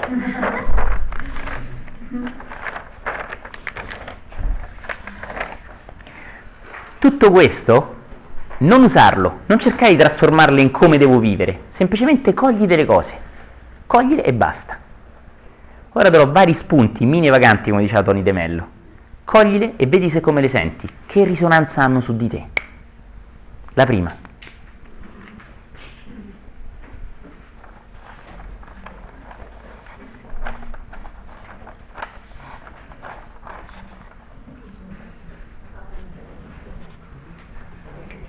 Si legge? C'è scritto verde. No, si può accendere il faretto un attimo? Chi è vicino? Addio! Che... Si può? Sì, grazie. Al cucio per favore spegnilo. Che non ce la posso fare. Grazie. Ok. Si vede un po'? Grazie. La prima cosa, vi sembrerà strano, ma una delle cose che ci attirano al denaro, attirare vuol dire inconsapevolmente, inconsapevolmente vuol dire che io con quel denaro mi ci faccio male, gli faccio male, espando dolore col mio denaro. Quindi non è l'oro che diventa oro, è il contrario, è l'altro aspetto della polarità, d'accordo? Quindi stiamo cercando di vedere dei meccanismi che mi attirano a un rapporto inconsapevole con il bene materiale. Va bene? Mi segui? Bene. Il primo è potentissimo, è come direbbero i Beatles, all we need is love. Bene. Che rapporto ha il denaro con l'amore? Ne potremmo fare infiniti di esempi. Ne faccio uno. Ah, vedi che macchina figa che c'ha questo. Eccetera, eccetera, eccetera. Oppure ne faccio un altro. Ammazza come sta messa questa, guarda come sta bene. Tutta carina, tutta curata, con un bel vestito, con... tutta carina, magari vedete rifatte, eccetera. Okay. Quindi, con il denaro io ci compro le attenzioni. Comprando qualcosa di bello, piace anche a te, non piace solo a me. E addirittura lo compro se piace a te e a me non è neanche tanto importante. Che cosa cerco di comprare? L'attenzione degli altri. Bene. Questo è un meccanismo molto forte. Quindi io cerco di comprare l'attenzione altrui, con quella macchina, con quella casa, con quelle tette, con... Eh, qualcuno vuole fare un esempio? Non viene altro. Ho detto tutto. Mm. Ovviamente questo è un amore con la A minuscola. È un amore però che mi porta attenzione agli altri. Inoltre, quando arriva una persona con quella macchina, con quel vestito, con quell'orologio, gli si dà una certa importanza. Voi direte no, no, non è così, ma sono meccanismi inconsci, non sono cose che io penso di fare, sono meccanismi inconsci che funzionano, girano. Quindi la prima cosa che ti voglio far notare è che spessissimo, e ti ricordo lo zio Paperone, che fa venire l'idea al bambino che, corri, che de- più denaro hai più sei felice, ok? Con quella convinzione di base, noi abbiamo l'idea che in qualche modo io col denaro posso essere amato di più, posso piacere di più agli altri, gli altri possono essere attirati più da me. Ovviamente questo che cosa rende la, della fiducia in me stesso, nella mia capacità creativa, nella mia intelligenza, nella mia spiritualità? Sotto zero. Perché io ne faccio solo un fatto materiale. Ma lo facciamo inconsciamente. Lo facciamo inconsciamente. Questo per esempio viene tantissimo usato dalle farmacie, che lo dico sempre, la crema anti-age. Se la paghi 30 euro ti toglie 3 anni, se la paghi 200 euro, non dico che te ne toglie 200, ma te ne toglie una quindicina. Okay. Quindi questo tu, pens- pensaci un attimo per favore, seguimi in questo gioco. Andando alla farmacia e comprando questa crema, che cosa compri in realtà? Non compri una crema, compri qualcosa che piaccia più agli altri. Un visino più bello, meno rughe. Tu dirai, ma serve anche a piacere a me stesso ma io voglio parlare di un aspetto un po' in ombra e essere un po' cattivo, permettetemelo. Nessuno si offenda, per favore. Che queste cose non vengono dette per offendere nessuno, vengono dette un po' per scuotere e a volte per scuotere bisogna essere un po' forti. Ok? Questo è molto importante. Io vedo un bellissimo vestito, mi piace come sta addosso, mi piace lo compro, però in realtà non sono consapevole del fatto che cerco anche, come un pavone con delle belle piume, di piacere agli altri. e cerco quindi l'attenzione degli altri, il successo, il successo nel senso ammazza come stai bene vestito così. Ok? Quando io questi meccanismi li vedo, attenzione, non quando sono seduto a nuire a quello che dice Pigi, ma quando li vedo dentro di me, inizio a liberarmene. Ecco perché è così importante vederli. Perché il vederli genera persone più consapevoli e più libere da questo meccanismo. C'è qualcuno che mi fa un esempio breve sull'amore e l'unione col denaro? Beh, più facile innamorarsi di uno che ti trova in viaggio a Parigi che uno che ti porta una trattoria. Bellissimo, bellissimo. Un esempio, Barbara ha fatto un esempio molto bello, io lo amplifico un po' come è tipico mio, è una persona che quando ti corteggia, quando ti corteggia fa delle cose straordinarie. È lo stesso che una volta che ha rimediato dove rimediare è uno stronzo, quasi sempre è così, scusate se lo dico, eh. Quasi sempre, cioè ti compra non con la sua brillantezza, ma col brillante che ti mette al dito. Capito? Cioè, permettimi di usare il linguaggio che mi piace di più, non ti compra, non ti attira per ciò che è, ti attira per ciò che ha. E il messaggio implicito è che anche tu avrai tutto questo stando con me. D'accordo? Chi mi fa un altro esempio? Con i figli, molto spesso si comprano delle cose ai figli perché così almeno eh, colti il loro amore. Bellissimo. È molto più semplice, è, è velocissimo. Ed è terribile perché poi a loro trasmetti il fatto che così si compra l'amore, quindi è una catena terribile. Molto bello anche questo, bellissimo. Altri esempi? Magari con, eh, mostrando di avere molto denaro, eh, si dà l'impressione che se stai con me così non avrai difficoltà. Esattamente. Avrai meno difficoltà, avrai meno problemi, una vita più tranquilla, tra virgolette. La compri. Infatti secondo me uno dei valori è proprio quello della, spesso più, più della felicità è la sicurezza.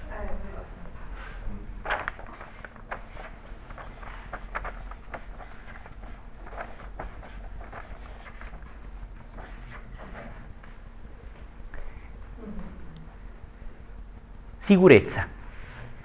È dissociata dal denaro? Sei pronta una cattiveria orrenda? Te la sto per dire, la sparo, pronti? Non c'entra niente con l'amore. Niente. Mi dispiace. Ok, arrivederci. No, scherzo. voglio dire, che cosa voglio dire? Che la sicurezza ha a che fare col denaro, non con l'amore. Gesù dice una cosa straordinaria nei Vangeli. Gli uccelli hanno i loro nidi, le volpi le loro tane, e il figlio dell'uomo non ha un posto dove poggiare la testa. Meraviglioso. Quest'essere straordinario.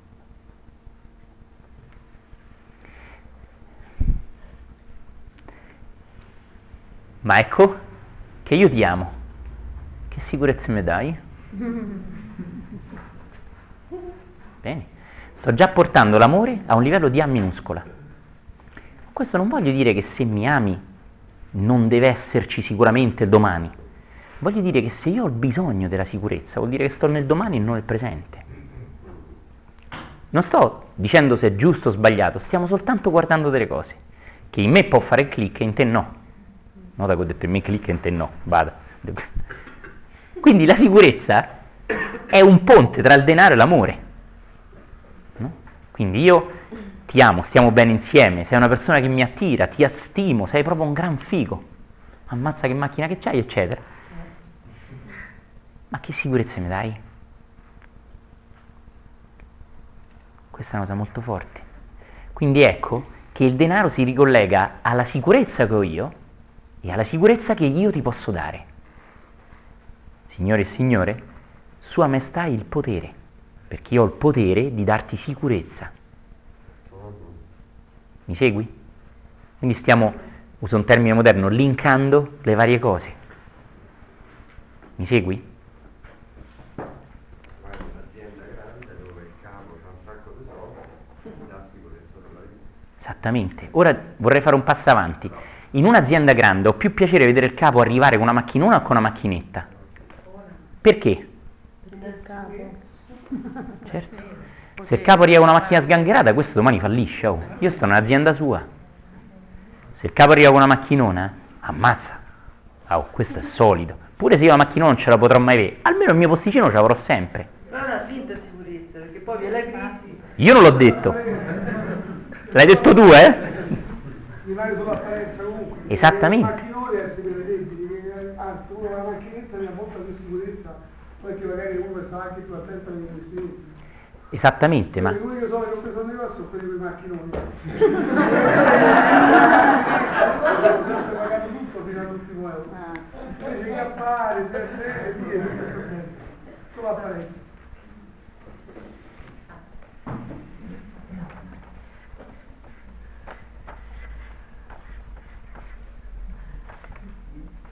Oh, mi sono confuso, scusate. mi- Mia madre diceva sempre che la persona che ti vuole fregare studia prima di fregarti come si deve vestire, come si deve presentare. Cioè, Oggi ci sono aziende che fanno i corsi per come vendere prodotti. eh, esatto. Non ti vogliono vendere una cosa, non vogliono il tuo bene, ti vogliono affidare il prodotto. Te lo devono vendere. Non gli interessa il tuo bene, gli interessa che tu compri il loro prodotto. Le cose devono cambiare, perché sennò queste aziende si autodistruggeranno. Esiste un karma delle persone, ma esiste anche un karma delle aziende. Se un'azienda semina male, raccoglierà male. Se un'azienda non è interessata al tuo vero bene, ma ha piazzato il loro prodotto, infiocchettandolo con argomenti fighi, quell'azienda non può non fallire. È il karma dell'azienda, ha seminato male, raccoglierà male. Capite?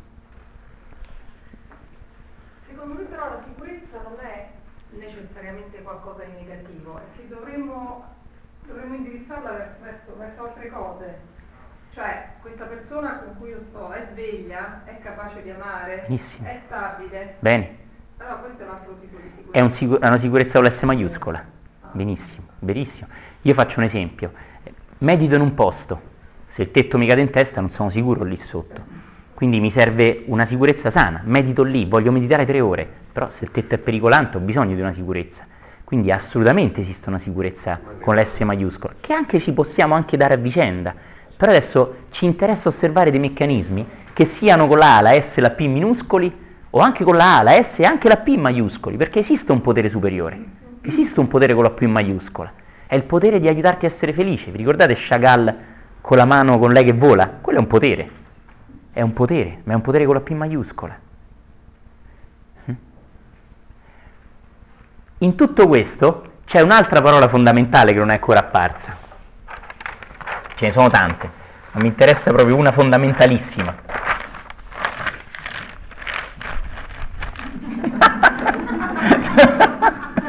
Mi ricordo un professore, era fighissimo. Anna. Sì, sì. Professore di teoria dei campi. Eh, Era incarnazioni dei tic nervosi, in casino. Non ce la posso fare, poi adesso se lo faccio troppo bene rimango così, è meglio di troppo.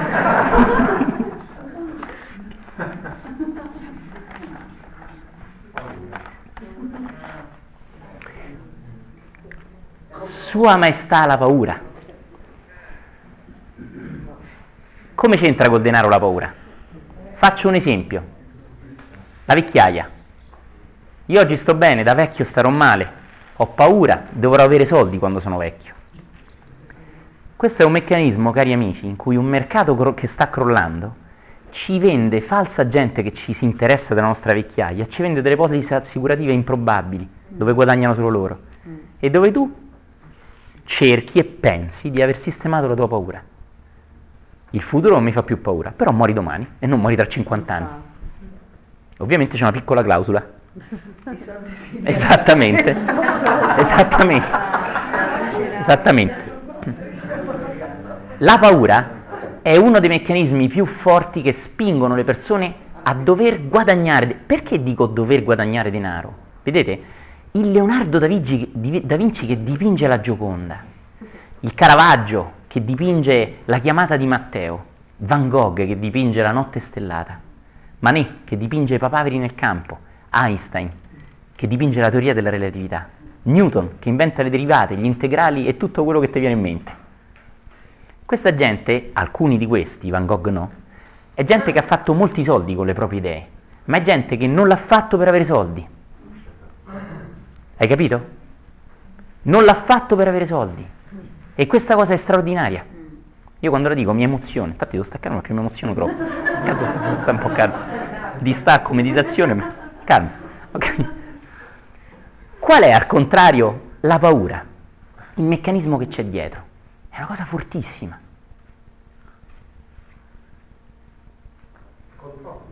Il controllo, bellissimo. Che cosa sarà del mio domani? Lo controllo in qualche modo. O che cosa sarà del tuo domani? Controlliamolo. Piano come voi vi siete. Aspettative, se non guadagni abbastanza non porto niente.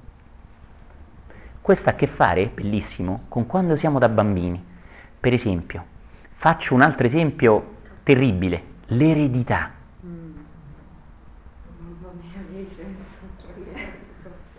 Le pareti stanno così. Perché cosa, una delle cose terribili è l'eredità?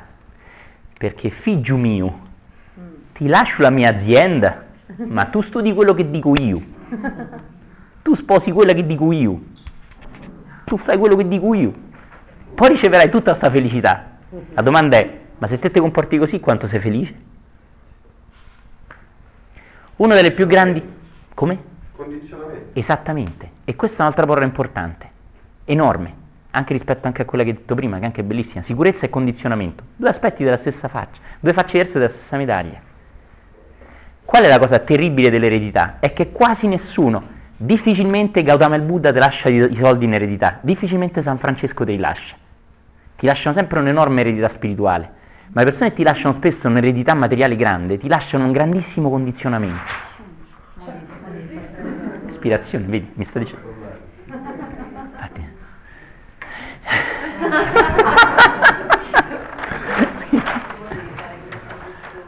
Ora vi voglio dire, vi voglio dire un condizionamento enorme legato alla paura. Cari amici, qua tocco un argomento delicato, come se gli altri non fossero. I figli.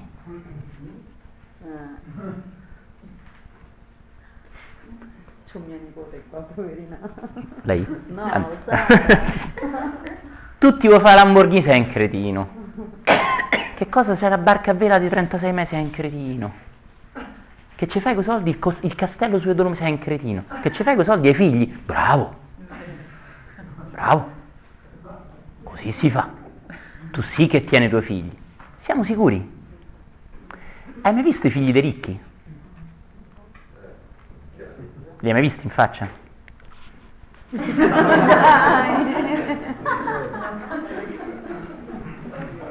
Mosci, spenti, incapaci di essere creativi, quasi mai capaci di essere creativi quanto il papà o quanto il nonno, quasi mai, quasi sempre, colpa del nonno e del papà, non dei figli poverini.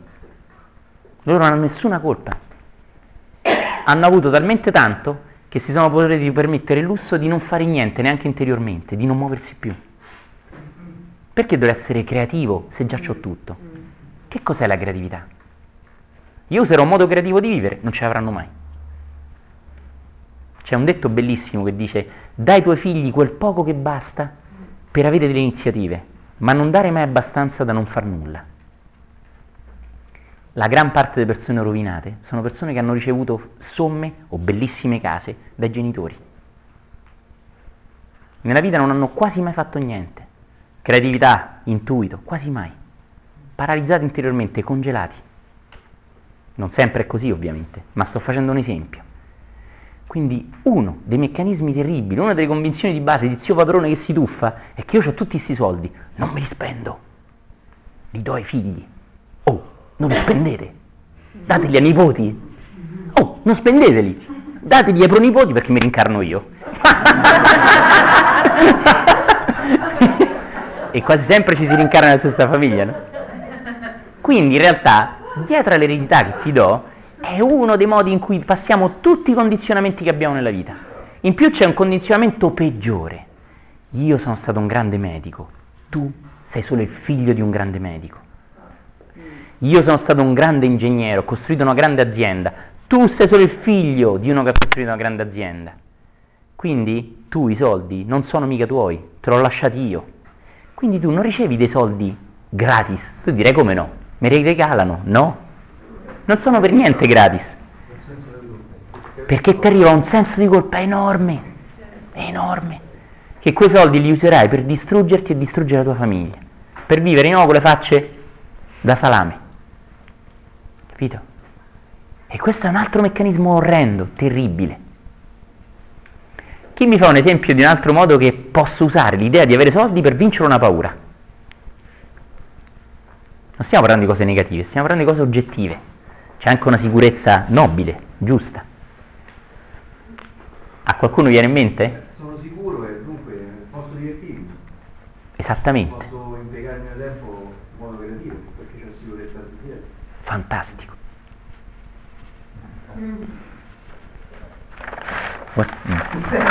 Ma non ce la faccio. Ah. Faccio un attimo Cisago. Attenzione bene. Poi smetto di torturarvi, eh.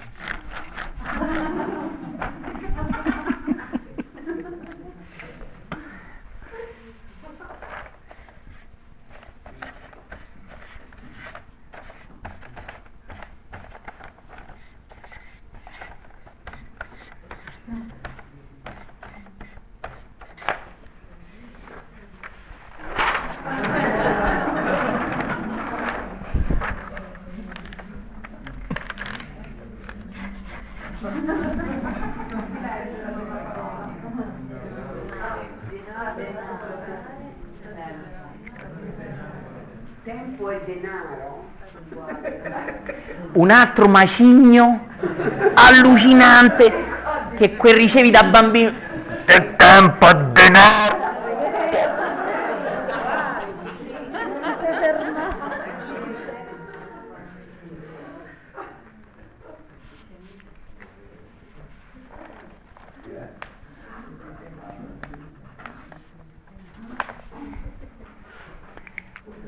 È proprio vero? Chi corre è ricco.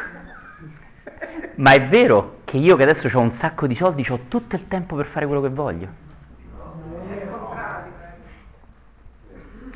È vero se tu quei soldi non te li guadagni hai ricevuto l'eredità, ma in quel caso ti è arrivato un altro macigno. E l'ho appena accennato. Ovviamente non sto dicendo che tutti gli erediteri sono tutti sfigati, eh, perché c'è anche la persona che non è così, ma allora è consapevole. È consapevole di questi meccanismi, capisci? Li ha conosciuti e li ha lasciati andare. Se non ne è consapevole, ne sarà schiavo. Ne sarà libero solo se è consapevole. Quindi non sto dicendo che tutti gli ereditieri, tutti, sono tutti dannati. Sto dicendo che già che la gran parte delle persone che abitano questa terra sono molto poco consapevoli, la gran parte degli ereditieri, poco consapevoli come gli altri, prendono un macigno e non gioiscono di quel denaro. Segui.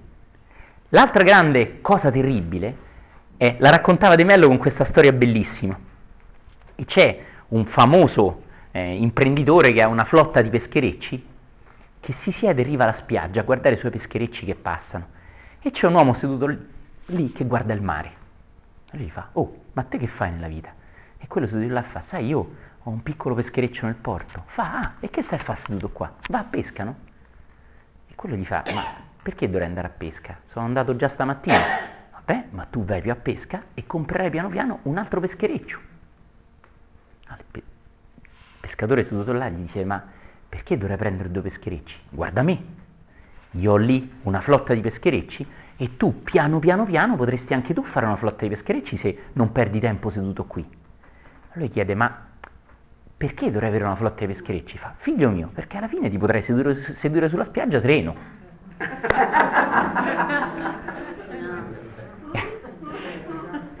Qual è la differenza? Che l'altro non era sereno, se no non rompeva le scatole a quello. Quello sereno era l'altro, che stava lì a guardare il mare. Capito? Quindi io che rompo le scatole non sono sereno, se no non ti rompo le scatole, no? Però è, è quello che è la nostra, la nostra realtà, cioè mh, spesso eh, c'è sempre il senso dell'evoluzione, no? Eh, associata all'evoluzione dell'uomo, l'evoluzione dell'uomo è sviluppo. Quindi sviluppo è quando uno da una barca ne ha due, ne ha tre, ne ha quattro, cioè è abbastanza connaturato anche nella, nel, nella modalità di concepire l'esistenza, tant'è vero che i popoli più princi- principianti dal punto di vista dell'evoluzione, perché sono più primitivi, eccetera, che non hanno magari il concetto che eh, è importante avere due cose invece di averne una, perché se con loro con una stanno benissimo perché di averne due, noi invece pensiamo che avendone due stiamo evolvendo.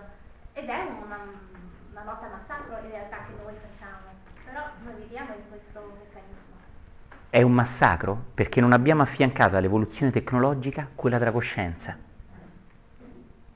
Quindi io non dico che questo non debba accadere perché è insito nell'uomo, ma dico che se lo sviluppo tecnologico da un peschereccio no 10 ce l'ho a motore, poi ce l'ho a reazione nucleare nei pescherecci, non sono associati a una crescita della consapevolezza dell'imprenditore, questi creeranno inquinamento nel mare e sofferenza a me e alla mia famiglia. Quindi questa è una spinta evolutiva che tutti noi viviamo all'esterno di noi. Il fatto è che è ora di affiancare una spinta evolutiva interiore, altrimenti questo ci autodistruggerà. Tanta gente è già autodistrutta, non lo sa, ma è distrutta dai propri possedimenti, dai propri impegni. Pensate per esempio a un grande imprenditore, un grande imprenditore che lavora tantissime ore al giorno, già che non ha tempo di godersi i suoi soldi, ecco che il mercato gli offre delle cose costosissime che non abbiano bisogno di tempo. Ti fai un orologio da un milione d'euro, quello non hai bisogno di tempo, ti segna il tempo, ma non hai bisogno di tempo, non hai bisogno di spendere tempo a fare chissà cosa, hai poco tempo, allora io ti do una cosa costosissima che non richiede tempo. Ma è felice una persona così? È felice? Ha più tempo? Vedete, questo è un meccanismo fondamentale che ci porta ad avere l'idea che chi ha soldi ha finalmente tempo. Quindi mi riallaccio a un meccanismo di prima. Con la ricchezza ci compro la felicità. Ti ricordi? Col denaro ci compro la felicità, che non sempre corrispondono giustamente, grazie. Col denaro ci compro la felicità. Qual è l'altro meccanismo terribile? È che col denaro compro il tempo per essere felice. Ma non mi si dice che quel tempo lo spenderò in assicurazioni, contro il furto, contro i ladri, e poi questa gli piaccio, ma gli piaccio io o gli piace la villa mia? È terribile questo. Sostituite il denaro con il successo non sempre è la stessa cosa. Una persona, una persona di successo ha sempre l'incubo che è attirato, che gli altri sono attirati da lui, da lei, per il suo successo, non per ciò che è, ma per ciò che rappresenta davanti agli altri. E quindi anche questo è un demone terribile. Anche qui, è vero che tutti quelli che lavorano tanto non hanno tempo per vivere? No. Io sto dicendo che è così solo se non sono consapevoli. E quindi sto dicendo che di nuovo la chiave d'uscita di un'economia futuristica è la consapevolezza di chi si occupa di queste cose e non lo studiare soltanto a tavolino i grafici, l'andamento della borsa, eccetera, eccetera, bla bla bla bla, con un cuore immaturo e un'anima infantile. Mi segui? Quindi se io sono inconsapevole, se io sono immaturo, cadrò in meccanismi di quelli di cui abbiamo parlato e in tanti altri che forse vengono a voi in mente, visto che c'è scritto mente sulla maglietta. E quindi questo è chiaro, essere consapevole. Essere consapevoli, crescere, diventare un'anima più evoluta, non avere solo un sacco di diamanti e di oro, emanare luce, purezza, emanarla, silenziosamente, senza salire in cattedra, senza neanche parlare come faccio io di spiritualità, di meditazione, emanarla silenziosamente. Oggi c'è internet, apro un'altra parentesi sull'economia. Internet fa in modo che io questo pennarello, perché lo devo comprare a Roma? se a Toronto costa meno. Ne compro uno, costa più la spesa di spedizione, ma io ne compro 200. La spesa di spedizione è gratuita. Me lo mandano col corriere a casa, neanche devo scendere al negozio. Perché lo devo comprare al negozio sotto casa? Perché? E hai ragione. Hai ragione. Quando è che va il negozio sotto casa? Se quando c'entri c'è amore. Vedi? Ma se quando c'entrerò, oh, signore, che pennarelli sono qui, sai che c'è, me li faccio spedire a casa, non vengo neanche a te, cretino. Mm. E avresti ragione. Avresti ragione. E perché quelli che vendono in internet possono avere prezzi più bassi dei negozi? Perché non pagano l'affitto, la luce del negozio. Possono lavorare quando vogliono, la notte, di giorno, fanno come vogliono. E quindi possono permettersi prezzi molto più bassi. A che cosa porterà questo? porterà a un meccanismo karmico, lo chiamo io.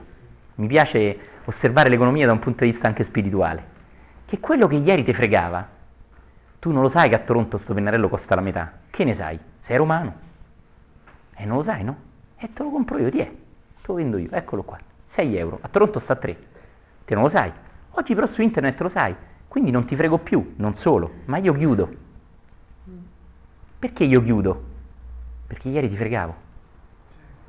Capito? Ieri ti fregavo. E oggi tu con internet hai un potere libero. Tu vedi che a Toronto costa meno, lo compri a Toronto. E invece no, vado sotto casa a comprarlo. Allora stai sicuro che in quel punto c'è amore. C'è una persona speciale. C'è uno che vende pennarelli che è gagliardo. Veramente. Non vai a comprare pennarelli, torni con un po' più di luce, con un po' più di entusiasmo. Torni con qualcosa in più. Tu non lo sai, ma lo senti. Quindi a che cosa porterà in futuro la nostra situazione economica? Al fatto che tutte le bufale dovranno crollare e riceveranno quello che hanno seminato loro negli anni passati. Prima ti fregavano perché tu non sapevi che a Toronto costava di meno questo. Ora lo sai e chiudi e raccogli quello che hai seminato. Hai fregato gli altri e ora ne raccogli le conseguenze. Inoltre, chi galleggerà in questo? Due tipi di persone. Chi mette amore in quello che fa e chi fa il pennarello che ho solo io. Questo a Toronto non lo trovi, lo faccio io. È il pennarello Caravaggio.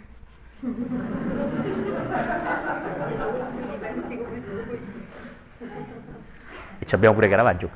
È il pennarello Caravaggio, fantastico. Oh. Non sto dicendo dai la fregatura, no, no, fai veramente un pennarello che fa dei colori straordinari. Lo crei, te li inventi, sei geniale. Ce l'hai solo tu quel pennarello. Se lo vuoi vendere a 50 euro è tuo diritto ed è giusto. Lo fai solo tu, lo scegli tu il prezzo. Ma perché mi vendi a 50 euro quello che là sta a 2 euro? Allora, cari amici, qual è il meccanismo di nuovo dell'economia? È la creatività e l'unicità. Nei meccanismi, nei paesi che ci copiano e che portano a galla soltanto le imitazioni, tu fai una cosa, loro la imitano, tu fai un'altra cosa, loro la imitano. Loro non sanno creare, non hanno la creatività e infatti lo imitano da te. Tu lo inventi, loro lo imitano. Quindi questo meccanismo a che cosa porta? Al fatto che tu devi ancora inventare di più, devi essere ancora più creativo e che quindi devi ancora elevarti. Perché una persona creativa è in qualche modo una persona intelligente, consapevole, accesa. Se no non puoi essere creativo. Puoi ripetere a pappardella le cose e prendere un voto all'esame, prendere un super voto all'interrogazione, ma non sarai mai creativo se sei stupido. Puoi solo prendere un voto a ripetere a pappardella. E chi troverà un bel voto? Professori stupidi. Fa una piega, eh? Sono un po' cattivo, ma è così. Professori intelligenti, rari, aiuteranno una persona non a ripetere a pappardella lo studente, ma a diventare creativo, a capire quello che fa. Ecco che lei domani, creativamente, inventerà un suo lavoro unico, straordinario, che non sarà messa in crisi dal fatto che io posso comprare da lei o da lui o da lui. Quella cosa è unica, la fai solo tu, non devi temere. Mi segui? Io produco vino. Mm? Faccio un esempio. Il mio vino cerca di essere più unico, quindi cercherà di avere sapori più particolari, cercherò di produrlo senza inquinare, cercherò di produrlo senza usare agenti chimici, cercherò di offrire un vino che è straordinario e che 30 anni fa i nostri nonni non avrebbero neanche notato, perché che il vino inquina meno, ma che me frega? All'epoca non c'era questa sensibilità. Oggi invece qual è il meccanismo del fatto che l'economia crolla? È che se non vuoi crollare devi essere geniale, devi essere veramente forte. Non devi essere uno messo là perché ti hanno dato un calcio in culo e ti hanno dato un posto fisso. Non ci sarà più e tra vent'anni non esisterà proprio più. Quindi questo meccanismo a che cosa porta? Alla creatività, retaggio enorme, che a noi italiani è stata data tantissimo. Svilupparla, aiutare le persone a essere più creative, più geniali. E la meditazione è uno degli strumenti più potenti in questo, perché ci rende creativi, ci rende geniali ci rende unici, porta a galla la nostra unicità e quindi porta a galla anche l'unicità del mio pennarellone Caravaggio. Capite? Come posso aiutare le persone a sviluppare la loro creatività? Esistono tanti esercizi bellissimi.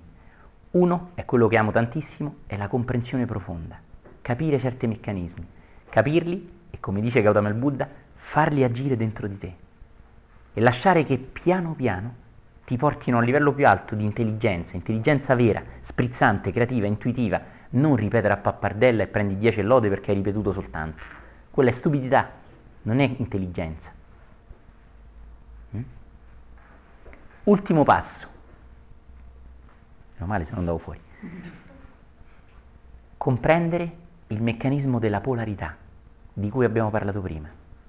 Vedere che qualsiasi attività tu intraprenda, se sei inconsapevole, attirerà anche l'opposto. Mm? Tu intraprendi un cammino di crescita spirituale, bene, sii consapevole che attirerà persone che hanno un sacco di casini, di tensioni, che ti fanno casini, va bene? Ne sei consapevole, l'accetti, non ti distruggerà questo. Tu intraprendi un percorso di creatività per fare pennarelli creativi, questo attira persone che ti copiano, che ti giudicano, che parlano male di te. Capisci? Questa cosa molto forte anche. Tu intraprendi un percorso d'amore, questo potrebbe diventare odio, separazione, crisi, difficoltà, sofferenza dei figli. Mm? Ne sono consapevole. Essendone consapevole, forse non lo evito, ma almeno magari vivo un rapporto che anche quando diventa il lato ombroso possa affrontarlo. Non ne vengo schiacciato. Quindi una delle più grandi leggi da capire è la legge della polarità, quella nascosta segretamente da taoisti nel loro disegnino, chiamiamolo così, dello yin e dello yang. Per favore ricorda questo,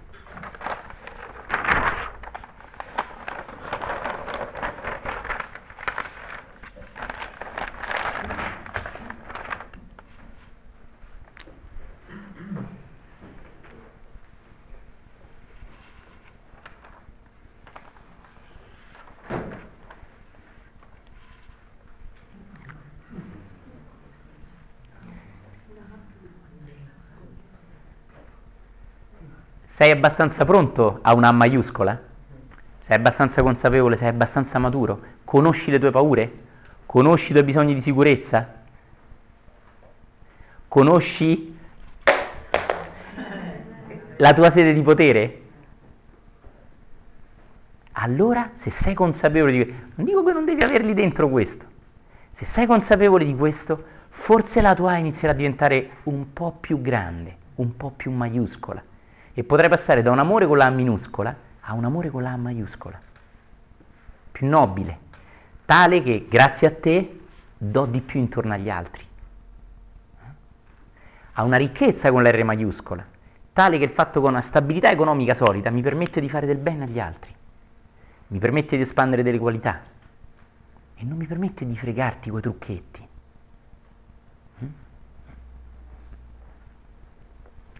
Vendo televisori. Ah, che belle scarpe che ha signora, complimenti. Un'ora dopo compri il televisore da quello. È un trucchetto. È un trucchetto orrendo, psicologico. Li usano. Ricordate i venditori delle eh, porta a porta delle enciclopedie? Una volta erano persone abbastanza normali. Entra, buongiorno, interessa l'enciclopedia, per favore, la co- Oggi entrano. Che bel quadro! Che buono, che bella questa, che bei colori. Sono tutti trucchi per piazzarti l'enciclopedia. È orrendo. Che karma c'ha una persona che agisce così? Molto brutto. Ti sta fregando. Sta usando degli escamotage psicologici per piazzarti l'enciclopedia. Capite? È terribile questo. Se tu hai visto i tuoi, puoi essere, puoi comprendere quando uno te, te li fa questi Se tu hai visto quando lo facevi tu, se tu hai notato i tuoi, il tuo comportamento, poi, tra virgolette, insomma, c'è una protezione perché poi comprende Vero, l'altra persona. esattamente. Comprendila totalmente. Anche Esattamente. Perché... Ma ora immaginiamo una realtà fantastica. Un venditore consapevole. Bello, eh? Una persona che conosce le proprie paure, il proprio bisogno di vendere per vivere e che vende con consapevolezza, con amore senza insistere, senza cercarti di fregare. Forse all'inizio non venderà tanto, ma piano piano avrà dalla sua una forza grande. Gli altri cercano tutti di fregare. Che karma c'hanno? Terribile. Tu sei pulito, sei limpido, avrai un'altra energia, con calma, ma manifesterai questo. Capite? Va sostituito, nell'epoca moderna, il venditore furbo col venditore consapevole, che ti dà amore, che rende il proprio prodotto unico, che sa essere, in quanto creativo, intelligente, non invadente, sensibile. Allora tu non ci penserai a comprare i pennarelli a Toronto, perché hai quella persona così particolare che ti ispira fiducia veramente. E non quello che su due piedi la cosa la compri, però sotto sotto lo sai che ti ha fregato. Lo sai, lo senti. Capite? Un attimo, alzati in piedi.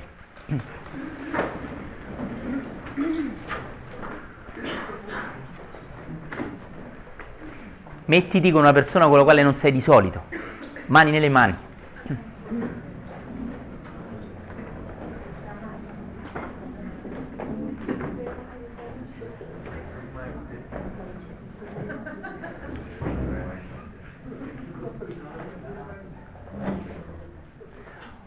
Occhi chiusi.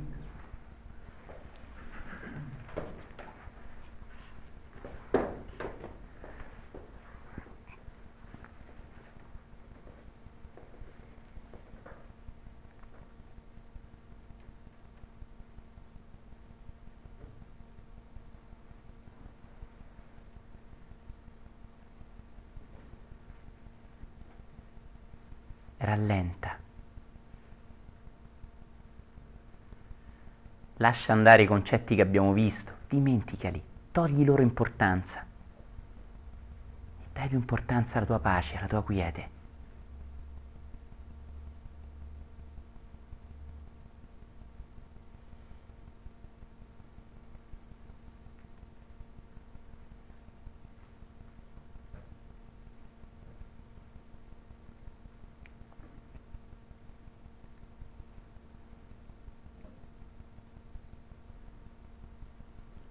Occhi aperti, occhi negli occhi.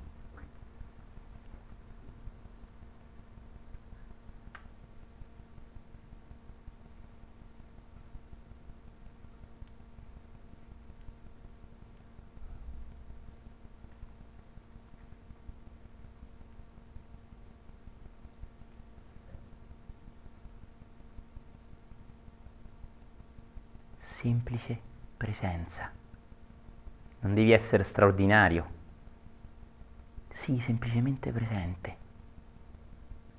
Accogli la persona davanti a te. Ricevila.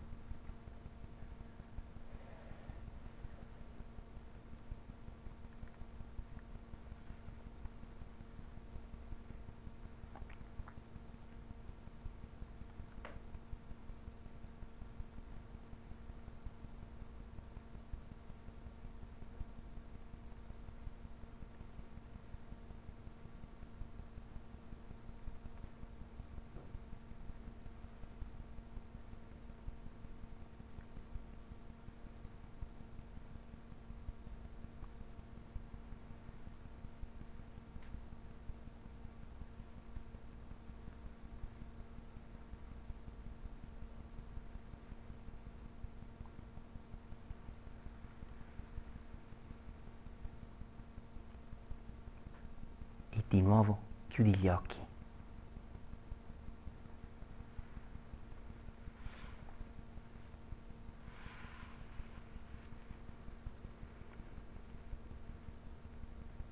E interiormente osserva la persona davanti a te irradiare oro, avere un'aura splendente come un diamante purissimo.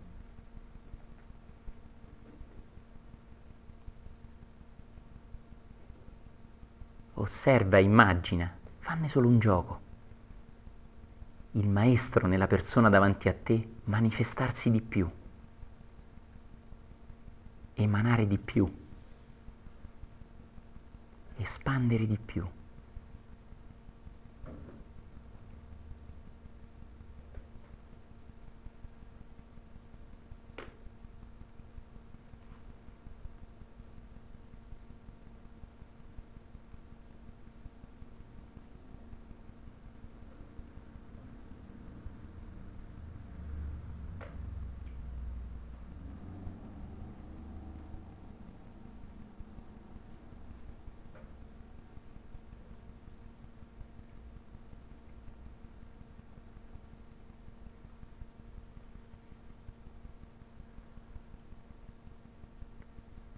Un abbraccio.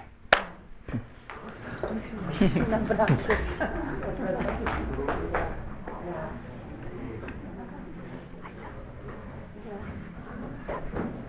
Bene. E di nuovo siediti, ti chiederò di rialzarti tra poco.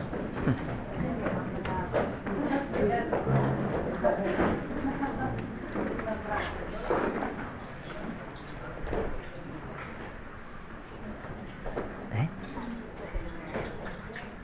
Puoi abbassare poco la luce? Grazie.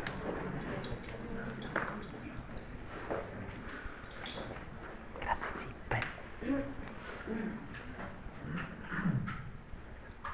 Grazie.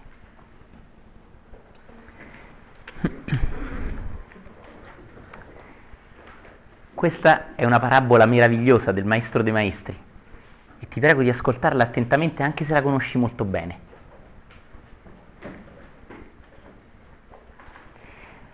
Avverrà come di un uomo che partendo per un viaggio chiamò i suoi servi e consegnò loro i suoi beni. A uno diede cinque talenti, a un altro due, a un altro uno, a ciascuno secondo la sua capacità. E partì. Colui che aveva ricevuto cinque talenti andò subito a impiegarli e ne guadagnò altri cinque. Così anche quello che ne aveva ricevuti due ne guadagnò altri due. Colui invece, che aveva ricevuto un solo talento, andò a fare una buca nel terreno e vi nascose il denaro del suo padrone. Dopo molto tempo, il padrone di quei servi tornò e volle regolare i conti con loro. Colui che aveva ricevuto cinque talenti ne presentò altri cinque, dicendo, Signore, mi hai consegnato cinque talenti, ecco, ne ho guadagnati altri cinque. Bene, servo buono e fedele, gli disse il suo padrone, sei stato fedele nel poco, ti darò autorità su molto. Prendi parte alla gioia del tuo padrone, alla gioia. Presentandosi poi colui che aveva ricevuto due talenti, disse, Signore, mi hai consegnato due talenti, vedi, ne ho guadagnati altri due. Bene, servo buono e fedele, gli rispose il padrone, sei stato fedele nel poco, ti darò autorità su molto.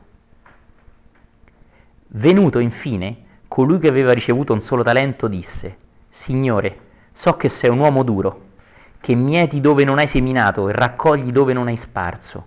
Ho avuto paura e sono andato a nascondere il tuo talento sottoterra. Ecco qui il tuo. Il padrone gli rispose, servo malvagio e infigardo. Sapevi che mieto dove non ho seminato e raccolgo dove non ho sparso. Avresti dovuto affidare il mio denaro ai banchieri e così ritornando avrei ritirato il mio con l'interesse. Toglieteli dunque il talento e datelo a chi ha dieci talenti, perché a chiunque ha sarà dato e sarà nell'abbondanza, ma a chi non ha sarà tolto anche quello che ha. E il servo fannullone gettatelo fuori nella tenebre, là sarà pianto e stridore di denti. Matteo 25, 14, 30.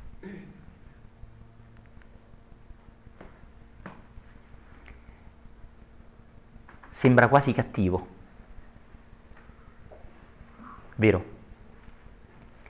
Sembra quasi cattivo qua. Il Signore sembra cattivo, gettatelo fuori. Mi piace dire che è zen. Ma cercate di notare una cosa. La prima è che in passato talento era la parola con cui si descrivevano monete d'oro e d'argento. Oggi è rimasta a noi. È una persona di talento, cioè una persona che ha oro e argento, è una persona che ha talento. Quindi una persona che ha oro e argento intorno a lui, che ha delle belle emanazioni. E qua mi ricollego al discorso che abbiamo fatto all'inizio dell'oro.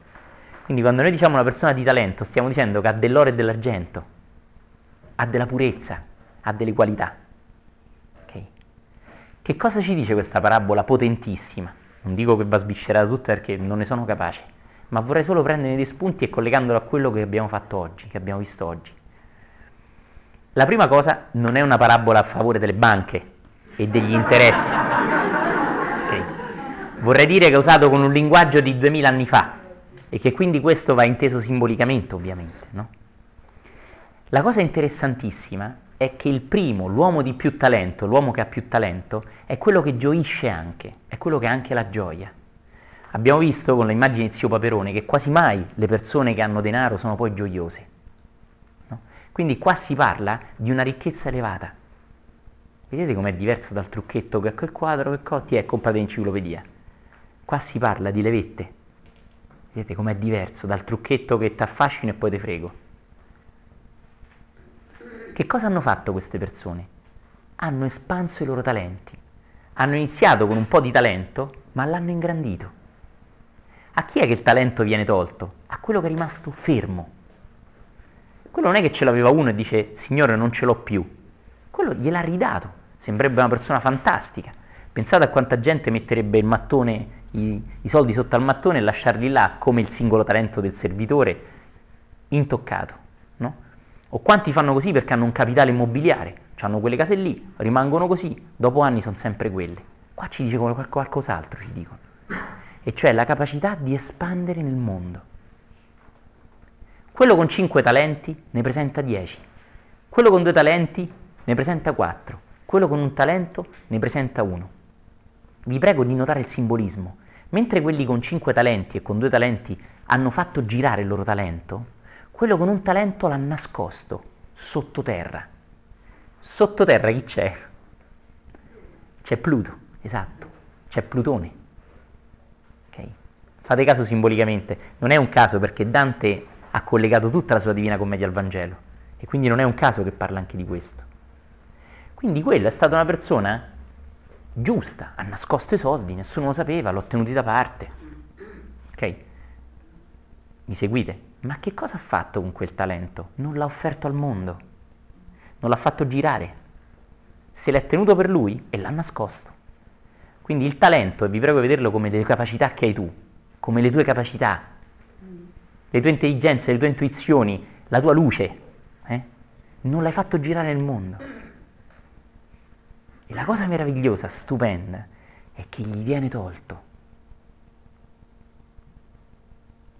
Quindi i tuoi talenti, le tue intuizioni, la tua creatività, come un dono che non è tuo, che ti viene fatto dall'alto, ma come un dono che se tu non espandi intorno a te ti verrà tolto. Posso fare l'esempio di cui ho parlato prima, permettetemi di ripeterlo. La persona di talento, geniale, creativa, che quando inizia la sua attività, qualsiasi essa sia, c'è, energia, sprizza entusiasmo, sprizza creatività. Non so, faccio un nome moderno, Steve Jobs. Ok? Immagino una persona così creativa, così geniale, no? Che parte, inizia a creare, ma poi non faccio il caso di Steve Jobs perché non penso sia il suo caso, eh? quindi mi raccomando, non, non voglio parlare mai di lui. Me, am, amo molto questo genio dei tempi moderni e mi chiedo se non sia anche la reincarnazione di Leonardo da Vinci o qualcosa del genere. No? Ma poi questa persona, che ripeto non è Steve Jobs, si inizia a spegnere, si perde dietro ai soldi, si perde dietro alle grandi case, si perde dietro al successo che ormai ha ricevuto. Questa persona, il talento che prima metteva in circolo, lo inizia a nascondere sottoterra. Perché ora vive soltanto di preoccupazioni, di interessi, di far funzionare la sua azienda, di pagare tutto quello che deve pagare, delle spese perché ha comprato 6 ville, 8 panfili, 18 macchine, c'ha pure le spese. Si perde il suo talento, se lo perde. Che cosa vuol dire? Facendo un passo indietro e guardandolo distaccatamente, vuol dire che quello il suo talento non l'ha usato bene e gli viene tolto, non ce l'ha più. Prima era un uomo di talento e ora non ce l'ha più. Posso vedere le mie capacità in questo modo? È geniale. Pensate se a scuola queste cose venissero insegnate. Non è più importante Pitagora è nato nel, Manzoni ha detto che, quell'altro è morto quando? Du palle. Ma che è una scuola questa? Pensate a una scuola in cui si dice ragazzi, se non portate fuori le vostre capacità, vi verranno tolte, le perderete. Io questa è una cosa che cerco di far capire ai giovani. Cioè che se uno ha le proprie capacità, quante mamme dicono però sotto sotto è intelligente, sotto sotto, ma sotto sotto è proprio la luce, sotto sotto sotto è sensibile, non funziona così. Io sono molto cattivo. Se quella sensibilità, quel ragazzo, quella ragazza non la fanno circolare, gli viene tolta, non ce l'avranno più. Erano intelligenti, erano sensibili, adesso sono materialisti consumisti cretini che vivono solo di Facebook centro commerciale, maglietta de marca. No, Masso? No. La parabola dei talenti ce lo dice. Se il talento non lo fai circolare, ti viene tolto, non ce l'hai più.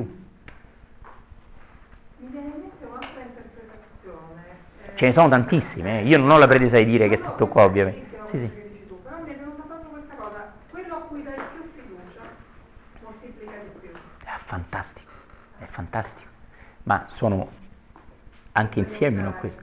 Poi non so se avete notato che il talento che viene tolto a chi viene dato? Esattamente, esattamente. E questo è bellissimo, si collega a quello che dici tu. no? È una cosa stupenda. Quindi è come se io ho un talento che so, sono intuitivo, sono intuitivo in matematica, per dire, no? Tu hai un talento, sei un animo sensibile e potrebbe scrivere poesie. Il tuo talento tu non lo usi, perché è troppo da fare, perché c'hai altri pensieri, perché non lo nutri.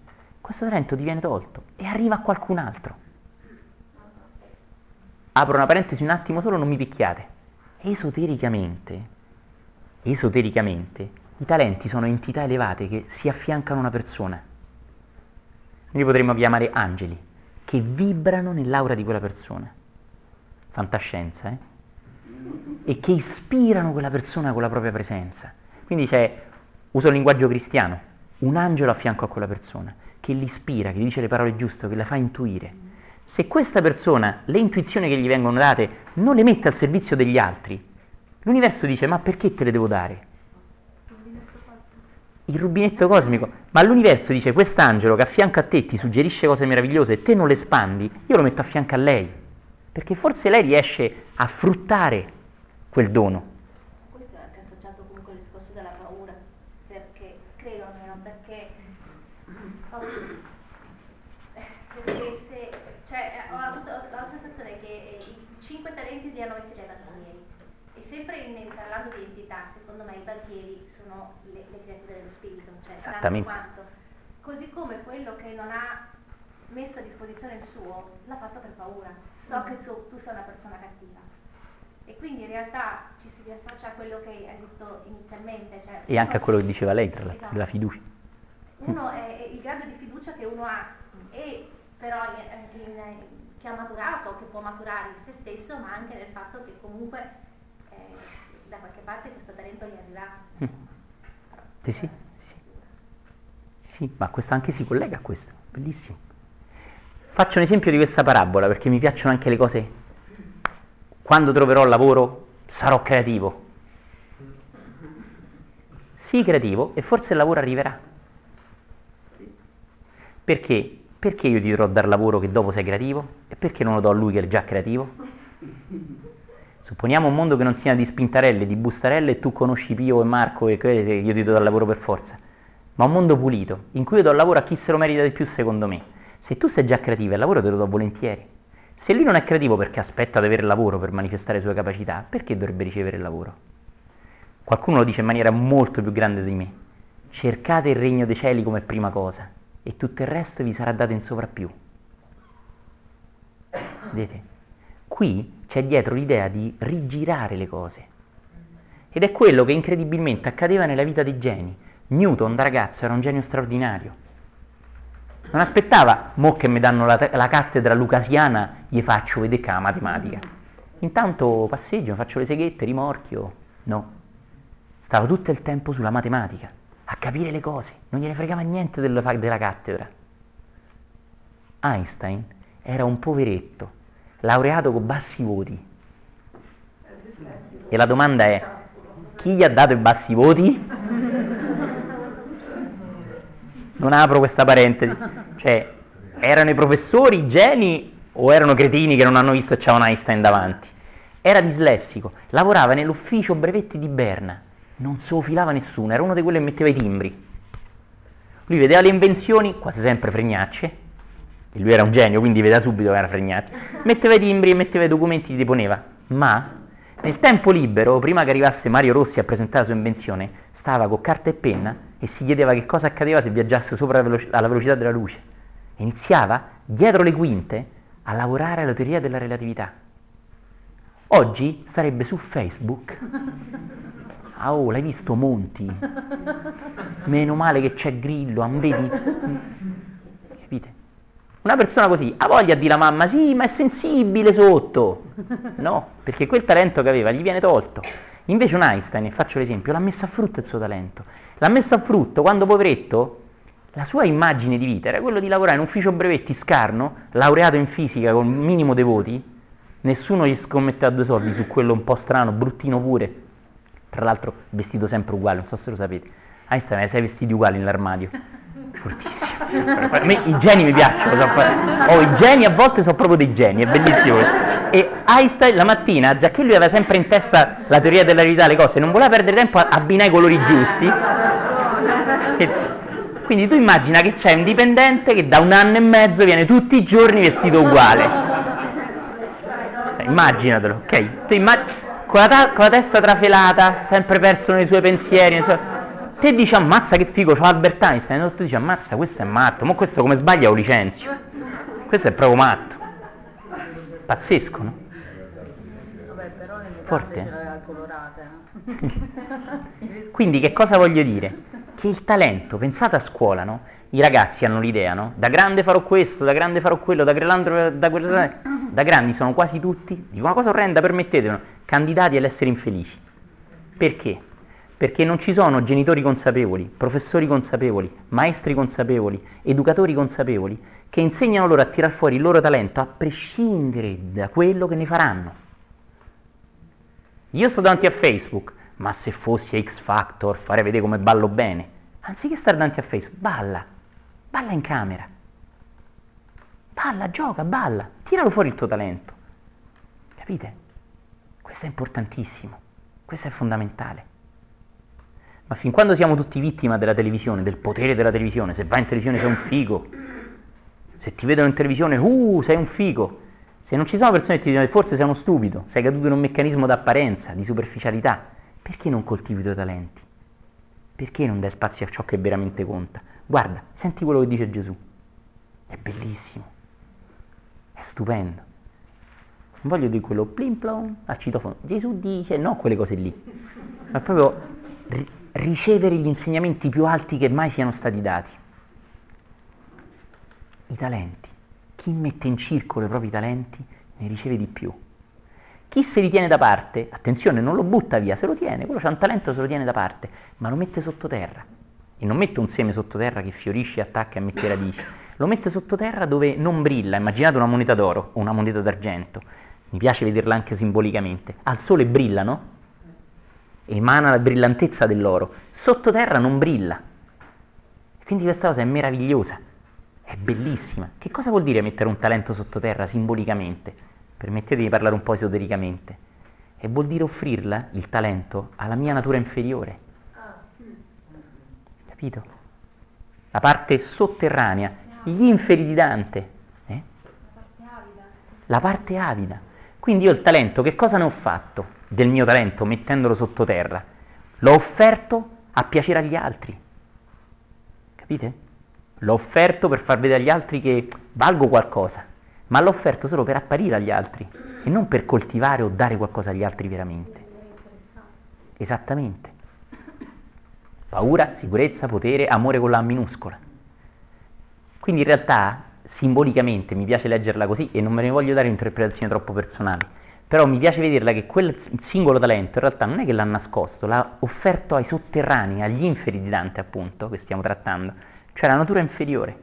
Ha usato il suo talento per essere figo, per essere, i ragazzi ci cadono in questo, quello che balla bene, per essere quello che scrive poesie, per essere quello che con matematica aiuta gli altri, ma in tutti i casi solo per apparire, per avere una faccia, una maschera, un affermarsi nella società. Mi seguite? Quindi questa cosa è straordinaria, è bellissima. Pensate come è diversa una persona che da una parte espande il proprio talento, lo condivide, dall'altra non se la tira, ed è una persona che è ciò che è, con tutte le sue debolezze e tutte le sue grandezze, che sa non essere sue, e quindi che alla fine neanche le grandezze sono le sue. I talenti glieli ha dati il Signore, non sono miei. Questo è il modo di espandere talento. Non salire in cattedra, non girare col turbante, non fare il maestro, ma svegliare le coscienze e ricordarsi che il talento che io oggi ho, domani potrei non averlo e comunque non è neanche mio. Cioè non essere quello che, che è di nuovo, ego. Capite? Allora in questa parabola c'è scritto, a mio avviso, il segreto del successo, della ricchezza vera. Capite? Che è quello che vedi ingrandire i tuoi talenti, che vuol dire anche oro e argento, eh? vuol dire anche questo nella parabola. Senza però che tu lo faccia apposta, e semplicemente espandendo il tuo talento agli altri, facendolo circolare. I banchieri del cielo in cui io offro le mie capacità. E non sta neanche a me guardare che siano diventati 7, 6 e mezzo, 7 e 2, il grafico in pendenza. Mi arrendo. Non è stupendo? La vedete la straordinarietà nascosta dietro a due righe nel Vangelo? O dietro agli insegnamenti più esoterici, più nascosti di Dante Alighieri? E come mi permetto di dire, sarà un po' antipatico, tutte le tecniche per fregare gli altri, per vendere, di psicologia moderna, impallidiscono davanti a questi insegnamenti veri, autentici. Lo vedete? Dicevo anche affidarsi un pochino a quel feeling che ci può essere nel talento. Quando a me è capitato di dipingere o di voler inventare qualcosa, perché io cucio, faccio queste cose, Io ho anche l'onore di avere un tuo quadro. io ho fiducia che mi arrivi qualcosa. Non lo so se, se riesco a spiegare. Sì, sì, benissimo. E, e- e arriva. Io sento che c'è, c'è questa presenza che mi aiuta. A me è capitato di, di dipingere una Madonna a spatola e mi sembrava di avere gli occhi chiusi è uscita fuori questa Madonna. Non ero io, la mano si muoveva da sé, ma non mi sono mai sentita così affidata come in quel momento, non mi è più capitato. Quindi è una cosa bella che volevo trasmettere, possibilmente ai giovani. Credeteci. Vabbè, che lo dice a Patrizia, cioè. No! Crederci è importante. Questo voglio dire. Molto bello questo. Ha a che fare con i talenti. Ora ti inviterò a interiorizzare alcune domande che offrirò a te. Non le offro a te, le offro a una parte profonda di te. Non mentalizzare, non cercare una risposta razionale alle domande che le tue orecchie sentiranno e lasciale scendere nel profondo. Non metterti lì, sì, le ricevo così esco e sto Gautama il Buddha o il miglior venditore del mondo. No, ok? Ricevile semplicemente come qualcosa che agisca in te piano piano. Mm? Un attimo alzati in piedi.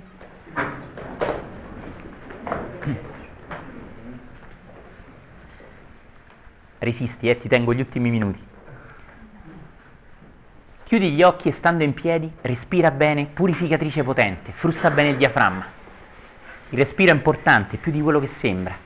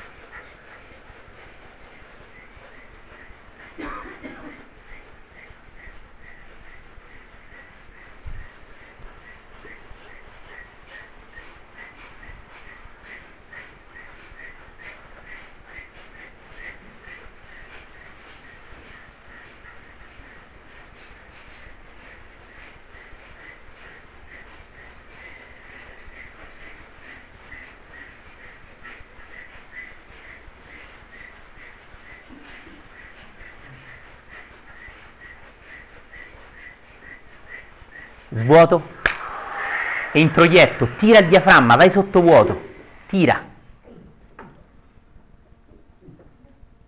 Rientra.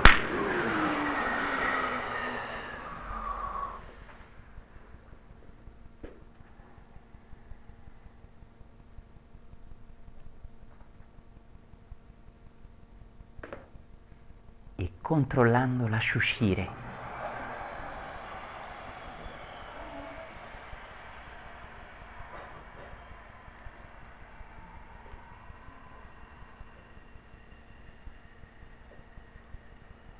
Domanda che ti offro è intervallata da un suono, delle piccole campanelline. Ricevi anche quel suono. Non cercare risposte e non avere una finalità.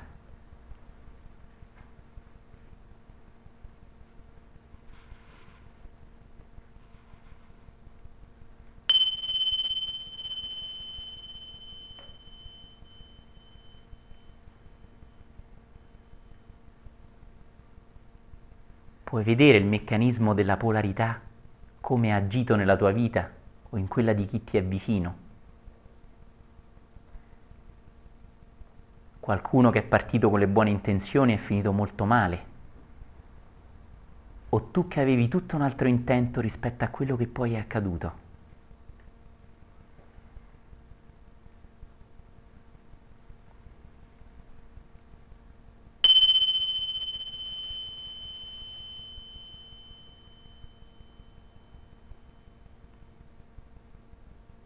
Cos'è per te la sicurezza?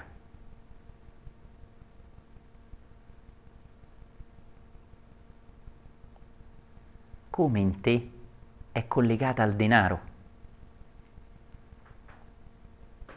O come in te è collegata al tuo partner, tua moglie, tuo marito, la tua compagna, il tuo compagno?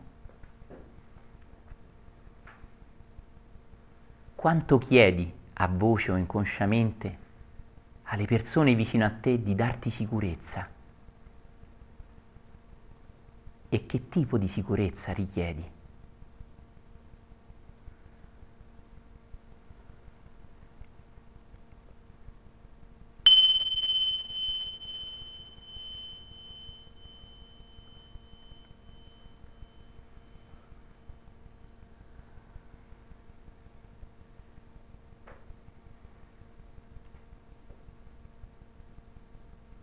Puoi vedere come il denaro può cercare attenzione. Puoi vedere il meccanismo in cui il denaro può comprare la felicità.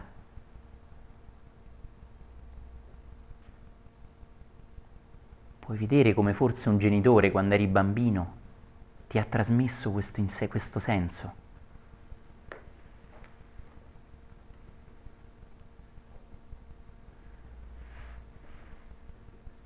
Devi faticare duro. Chi ha il denaro è una persona di successo.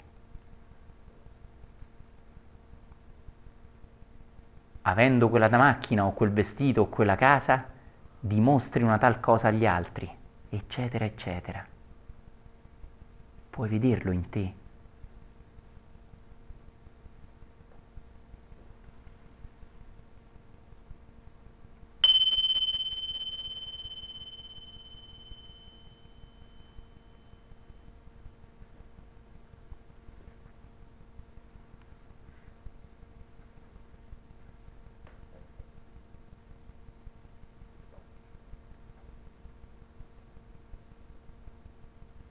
Quale paura è la, radice della ricerca della sicurezza?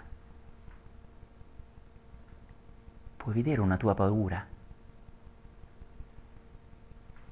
Una cosa sulla quale volessi essere rassicurato?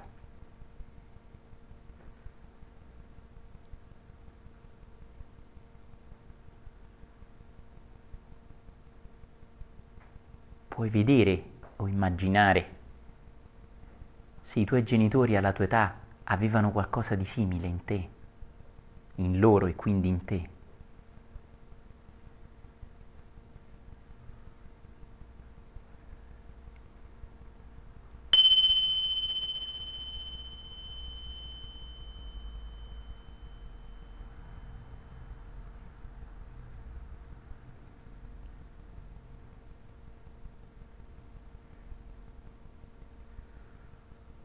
puoi far circolare di più il tuo talento. Che cosa lo blocca?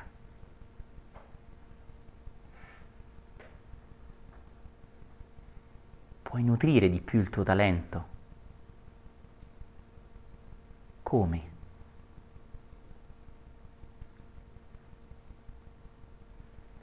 La tua unicità, la tua creatività, la tua genialità. Puoi giocare a espanderla intorno a te.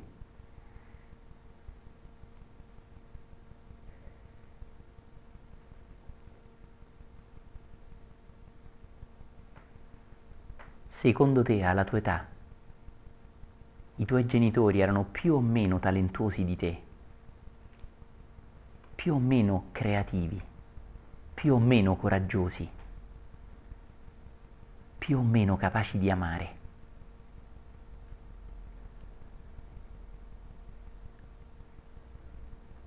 Ed è questo un freno o può essere invece uno sprono?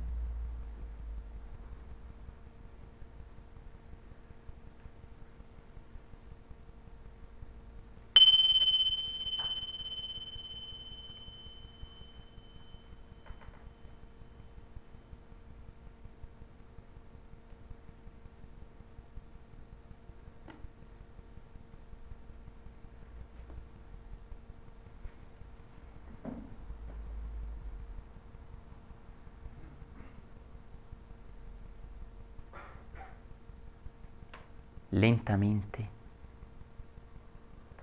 apri le mani.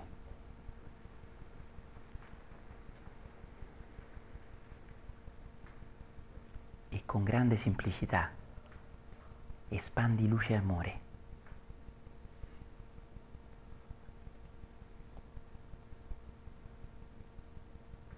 E con un filo di voce pronuncia le parole di potere.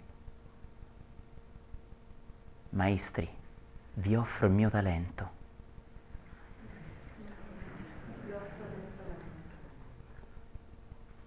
Possa esso accrescere e circolare.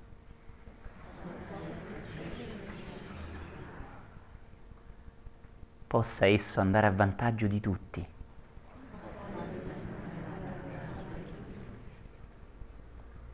Possa esso aiutare il mondo a migliorare.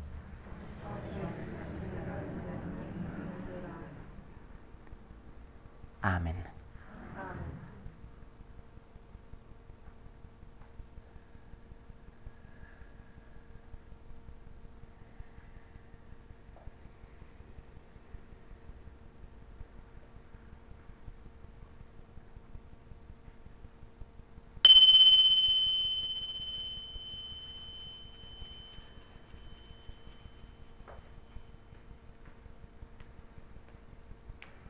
E un attimo siedi giù e rimani a occhi chiusi.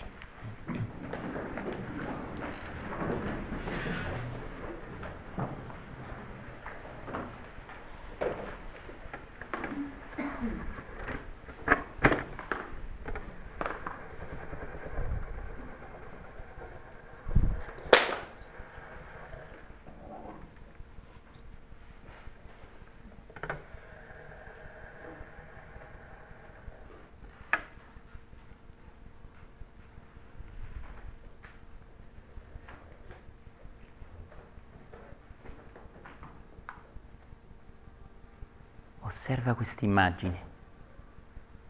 Un uomo che sotterra un talento sottoterra, offrendolo alla muffa, ai lombrichi, all'umidità.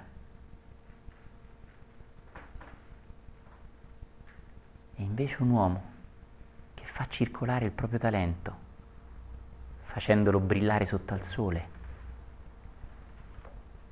e arricchendo anche gli altri.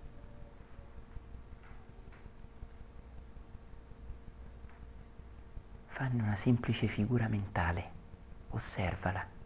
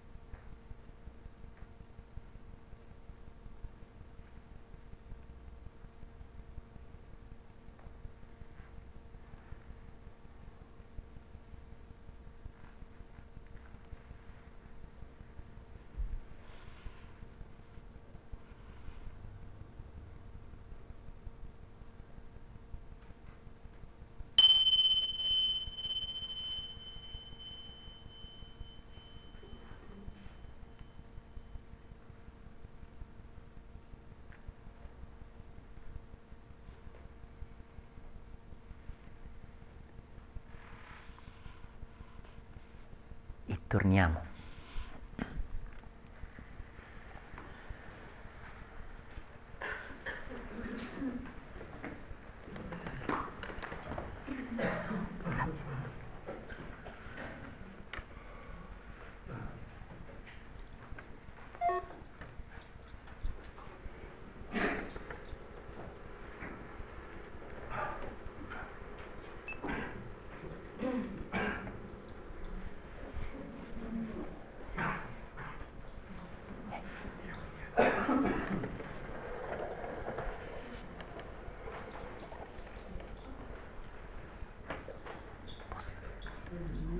Metti un po' più luminoso. Puoi, ah, sì, sì. Ok, ok. Puoi, puoi fare quello giochino che hai fatto prima?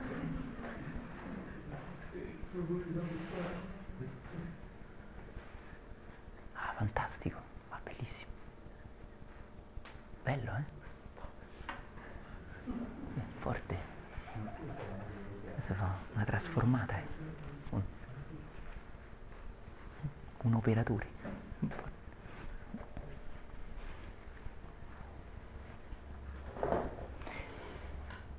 Qui passiamo da Zio Paperone a un'opera d'arte. eh.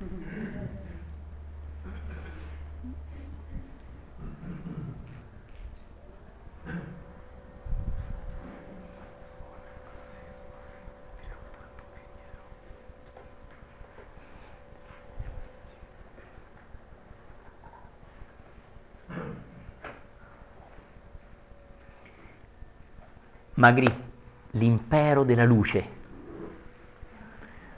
un'opera d'arte straordinaria che ci parla di un cielo nel mezzogiorno, del sole pieno, mentre invece in basso è notte profonda. Sono accese delle camere perché è notte, c'è il lampione, la luce stradale accesa che proietta le sue ombre e addirittura si riflette sull'acqua la luce serale, ma non quella diurna. Notate?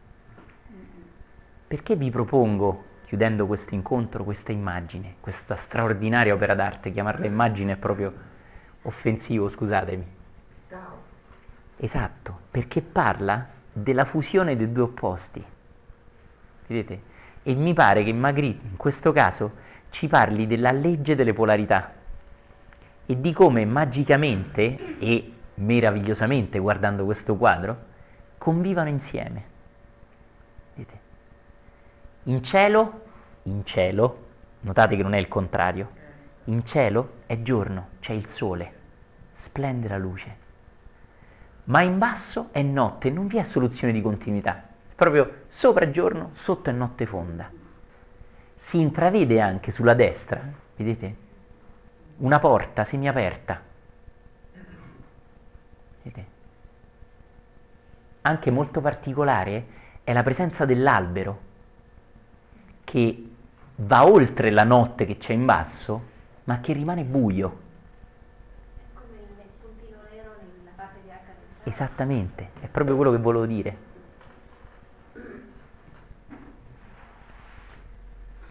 Guarda se quest'opera d'arte non parla della fusione, dell'unione anche quasi scioccante, perché è un quadro scioccante, no? Degli opposti. La presenza della notte e del giorno contemporaneamente.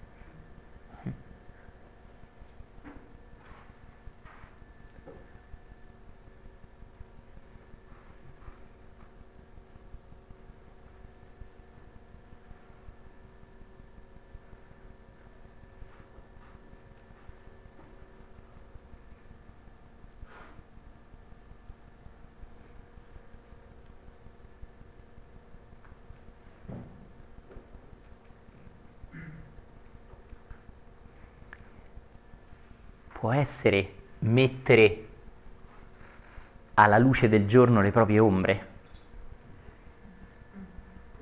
No? Scusate, vi propongo questa lettura, anche personale, ma vorrei proprio farvela mettere anche proprio nella chiave di oggi, no? Le ombre svelate alla luce del giorno, ma rimangono ombre. Rimangono ombre. Mettendo la zona buia alla luce rimane buia, Che cosa ci dice Magritte con questa cosa? Ovviamente fisicamente è sbagliata la cosa, no? Mettendo una cosa in ombra alla luce si illumina. Com'è possibile che metta una cosa dall'ombra alla luce e rimane in ombra? Che cosa ci dice questa cosa? L'ombra ha ragione comunque di sempre esistere. Esattamente, esattamente, esattamente. È una sorta di integrazione dell'ombra, no? Come se l'ombra di per sé abbia ragione d'essere e sia proprio accettata e va bene. Infatti la, po- la porta non è, la- non è nella luce ma è nell'ombra, perché è attraverso le ombre che c'è la porta per vedere la luce. Bellissimo. Però ecco, l'altra cosa è che l'albero praticamente è visibile solo dove c'è il cielo, cioè se, se non ci fosse il cielo illuminato l'albero uno non neanche noterebbe che c'è, comunque anche se l'albero resta in ombra, però la luce ha la funzione di mettere in risalto il fatto che c'è anche l'ombra. Io sentivo di una cosa, diceva che il cielo illuminato non è quello che vede con più luce per tutte le cose, ma bensì quello che mette la luce nelle proprie ombre. Infatti c'è il lampione. Meraviglioso.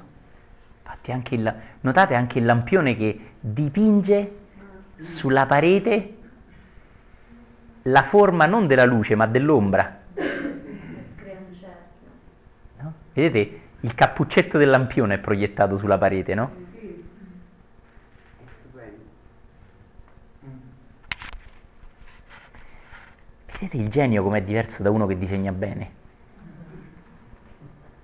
come, come se stessi osservando se stesso. Cioè la cosa che mi colpisce, no? Come cioè, se, se è proiettato davanti l'immagine se stesso, no? O la sua la proiezione di sé, però lui sta osservando se stesso da, da un altro punto. È incredibile. Esatto, La sinergia tra la morte e la vita, bellissimo. perché la vita è la luce, se vogliamo, e comunque anche la morte è all'interno della luce con l'albero e la luce che è vita è all'interno della morte con, il lampione. no? Quindi vuol dire la sinergia tra i due, non c'è vita se non c'è morte, non c'è morte se non c'è vita. Anche in Toscana è così allora.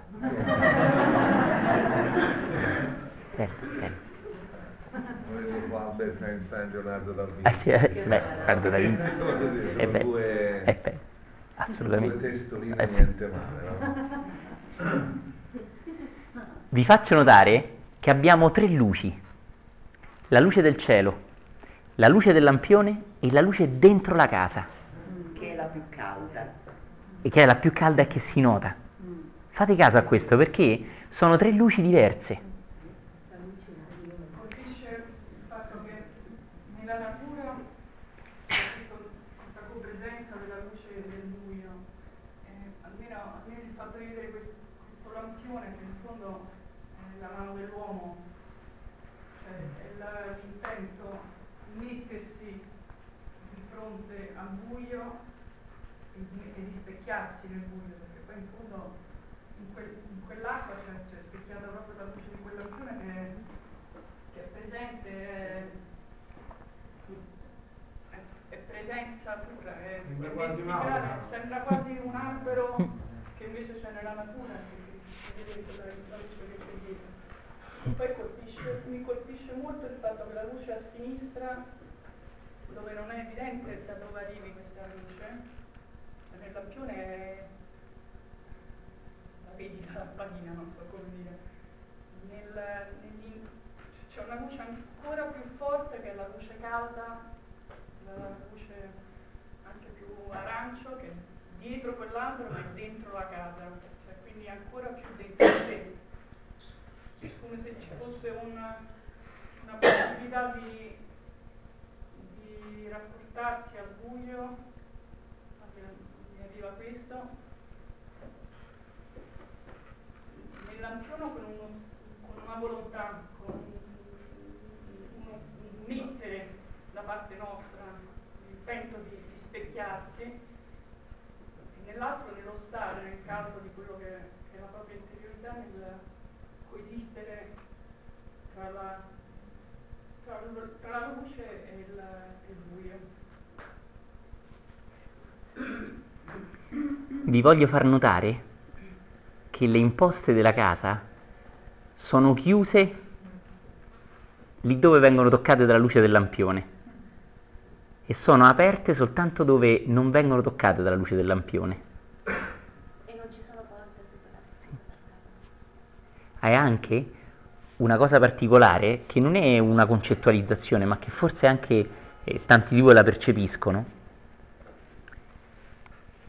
di come la luce dall'interno, vedete, il lampione è una luce esterna, la luce della casa è una luce interna e entrambi sono sotto la luce del sole, pur rimanendo al buio, col loro buio. Quindi sembra un po' voler parlare sia del vedere le cose dal di fuori, oggettivamente, diciamo scientificamente, sia dell'illuminare le cose dal di dentro, psicologicamente, ancora più profondo, spiritualmente, consapevolmente. E tutte e due convivono. Sebbene la luce dell'uno non tocchi la luce dell'altro, tutte e due sono, convivono e sono accettati sotto la luce del sole. Quindi Magri sembra dare importanza sia all'aspetto esterno della casa che all'aspetto interno della casa. Se il palo non ci fosse, se ci fosse solo la luce del cielo e la luce delle finestre, sarebbe molto diversa la sensazione che ci manderebbe il quadro. C'è anche una luce fatta dall'uomo. C'è anche una luce dell'uomo che vuole vedere. Il lampione è il talento, il talento che noi mettiamo che viene raddoppiato. Infatti qui abbiamo il lampione che viene rispecchiato dall'acqua, è un elemento naturale, quindi è il talento della, della nostra lanterna che invece di tenerla sotto a tavola la mettiamo fuori. E quindi grazie a questo, questo nostro diffondere il nostro talento lo possiamo raddoppiare. Non è sotto terra. Vorrei farvi notare che l'acqua riflette sia la luce del lampione sia la luce della casa interna. Ma l'acqua da dove viene? Dal cielo. Esattamente. Quindi una cosa che viene dal cielo, come dice Francesco, riflette sia la luce all'esterno della casa, il mio talento che so nel fare le cose, fosse uno sport, fosse un dipinto, una cosa, sia la luce che viene dall'interno della casa, la mia introspezione, la mia comprensione profonda. Però tutte e due le luci, interna e esterna, vengono riflesse dall'acqua, che è in basso, più bassa di tutte, ma che viene dall'alto. Quindi è come se il cielo è presente nell'acqua e fa un po' da cielo, no? Vedete? Fa un po'. E viene dall'alto, quindi è come se la parte più bassa sia qualcosa che viene comunque dall'alto. No? Sì. Tutta, tutto riguarda l'accettare il tutto. Io penso che ognuno questo lo senta da sé, però io penso proprio di sì. È anche in questo senso che offro questo quadro da meditare, no? È l'unione insieme per dire. È tutto. Osservate la presenza dell'acqua come cambia l'immagine. Immaginate la parte sotto completamente nera o con un po' di... come sarebbe diversa Se non ci fossero quelle due luci. se non ci fossero quelle due luci e se non ci fosse l'acqua. Certo. L'acqua è qualcosa che riflette quello che è, no?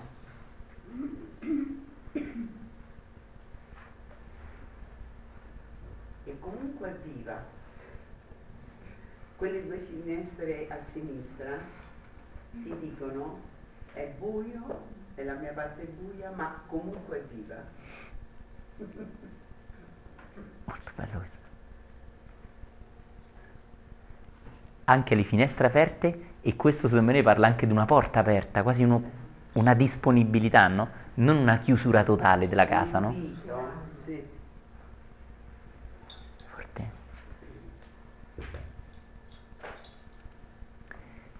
Vi invito, sì, A me le finestre fanno pensare al fuoco, cioè c'è la luce naturale del cielo, poi c'è la luce elettrica del lampione e poi quella mi sembra la luce di un focolare. ah, potrebbe essere benissimo, potrebbe essere benissimo questo. Il cielo mi dà tipo un'impressione di movimento con le nuvole. Che anche sembra un po' anche rispecchiarsi nell'acqua che non è proprio immobile, vedete? Anche forte questo, bello. La luce delle nuvole è uguale quasi alla luce del lampione. Si guarda la sfumatura del giallo.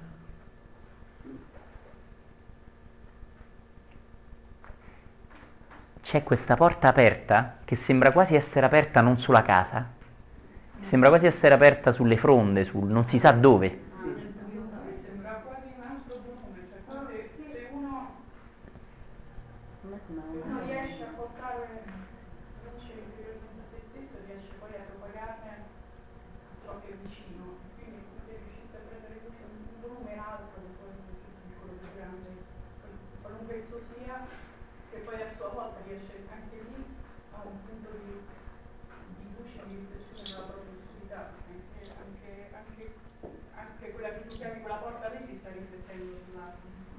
Vedete qua. Sì, sembra anche Bello, una bello questo. colonna, Bello. non è proprio, a me all'inizio sembrava una, una, una, una colonna di marmo, non so, non... boh. Sembra un po' la Divina Commedia, la porta che, che si apre sulla selva oscura.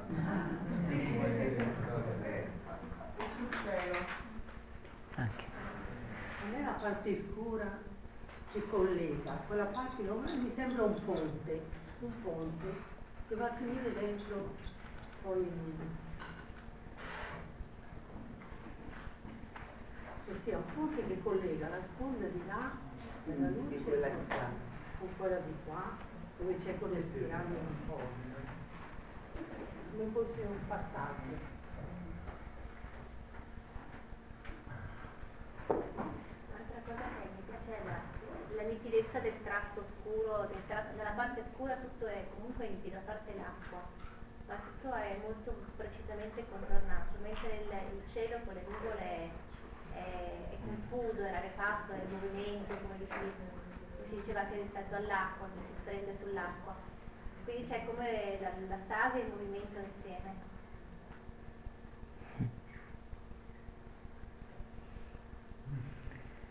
Nota anche il titoletto, Magritte ha sempre questi titoli, boh, l'impero delle luci, cioè, no, delle luci, Si chiama così il sì, sì. Forse, no, forse della luce ha ragione, non mi, non mi ricordo veramente il titolo, però mi sembra delle luci. eh. Comunque non è Casa de Mario. Fortissimo questo. Quindi l'enfasi dal titolo è posta alla luce, o alle luci, alla luce. Bene, anche se l'impero della luce, l'enfasi è, è data alla luce, non alla casa, neanche al buio. No? Quindi il buio è anche come parte della luce, non contro la luce, no? Vorrei far notare soltanto una cosa molto semplice, che senza la luce non esisterebbero neanche le ombre. Bellissimo. Esatto. proprio il buio totale è il piatto, mentre invece proprio la presenza di luce fa emergere proprio quelle ombre. La luce potrebbe essere la consapevolezza che ti fa vedere le tue ombre. Sì, sì, sì. Bello, eh? No, oppure la luce esiste, il buio no, non esiste, non esiste il buio senza la luce.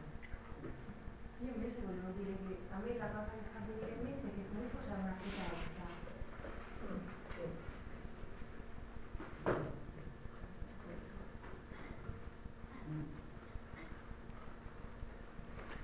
Come la senti questa presenza? Localizzata? Da qualche parte del quadro?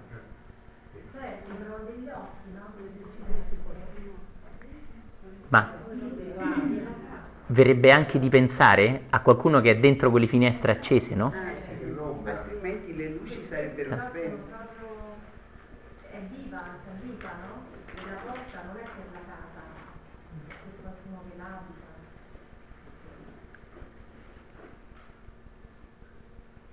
Come mai le uniche finestre aperte sono quelle in alto? Interessante anche, no? No? Interessante. Oh, sì, sì, ci posso leggere anche questo, ma mi piace anche leggerci qualcos'altro, no? Forte questo. Quindi notate che le imposte, proprio quelle vicino al lampione, sono proprio chiuse, danno proprio un senso in quella parte di una casa chiusa e potrebbe essere chiusa da mesi. Ma la porta aperta e le finestre accese con le imposte aperte danno un altro sapore, quasi anche fossero entrambi e non, ah, non è disabitata, è abitata, non è chiusa da mesi, è aperta e vissuta, ma quasi anche questo fosse coesistente anche questo, no? Un po' come l'alto e il basso, anche chiuso e aperto, no? E poi la porta qua giù che sembra non entrare in niente con la casa. E potrebbe essere una storia che non ha niente a che fare con chi sta qua dentro e vive queste finestre, no? Ma quella è proprio una porta. Eh, infatti, a me sembra una colonna. Scusate, però, boh, giusto la sensazione. Cioè, non- Si, si potrebbe vedere una- su, su- su internet se, se una, una porta è una colonna. Come non lo puoi vedere? C'è, Sì, sì, sì, sì, sì, sì. Vabbè, È una porta. Ah, ok. Questo non si vede. Ricordate che... Sì, sì, di.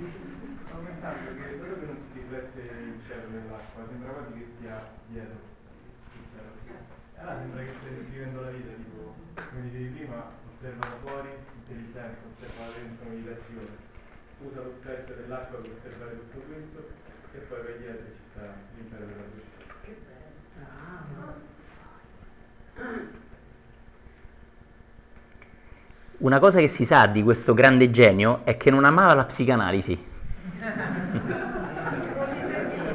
Sì. Non amava Freud. E era addirittura contrario a tutto questo Magritte. È particolarissimo. Lui dice io dipingo per toccare il mistero. Quindi non cercate, lui dice, di spiegare. Invece dice cercate di entrare nel mistero. Più che tirare fuori da un quadro un significato, entrate nel mistero attraverso il quadro. Allora direte, ma come allora tutte le cose dette non vogliono essere spiegazioni razionali, ma vogliono essere mettere un piede dentro al quadro, no? E entrare nel mistero. Fortissimo. Esattamente. E questo, questo che dice si vede subito ai quadri di Magritte. Fortissimo. Cioè lui non amava molto le analisi analitiche di tutto, il voler spiegare tutto. Questo vuol dire questo, questo vuol dire questo, questo vuol dire questo, che in quell'epoca era molto di moda con Freud. no? Come? Hai fatto parlare 20 minuti. Poi. No, perché vedete, il parlare, come stiamo facendo, non è per dire che assolutamente questo vuol dire univocamente questo, è invece esternare le mie sensazioni, no? E entrare più nel quadro più che tirarne fuori un significato. Personalmente quando guardo un quadro, amo, amo questi quadri, no? Amo vedere tutti i dettagli e cose, ma questo non vuol dire cercare di spiegare univocamente che questo lampione vuol dire solo questo e solo questo. Capite? È l'epoca in cui Freud spiegava le cose, ogge- se sogna una scala vuol dire questo. E non c'era la cosa che se la segn- sogna lei è diversa se la sogna lei. Lei è caduta una scala, invece suo padre lavora su una scala, sogniamo le scale tutte e due, sono cose diverse. Invece in quell'epoca c'era l'interpretazione più razionale, che a Magritte non piace. E noi non stiamo leggendo in questo modo, no? Quindi non mi voglio prendere in giro, al contrario, è proprio voler entrare dentro al quadro. Infatti io voglio dire una cosa. Sì, scusami, Cavolata, Nell'acqua, a me sembra di vedere l'immagine del Buddha che abbiamo seduto. e dall'esterno invece è proprio l'aura che emana. Che emana. È vero, sembra. Forte, forte. Siccome l'acqua è mossa, quella sotto, sembrerebbe la figura del Buddha rovesciato, l'ombra Sì, che sì, sì. sì, forte. divide le due luci, è vero, hai ragione. Di Magritte particolare anche la firma, vedete? Che non è orizzontale parlare al quadro, ma è un po' in prospettiva, entrare dentro al quadro. È vero. Vedete? Esatto, sembra un po' entrare dentro al quadro o uscire dal quadro. Sì, sì. no?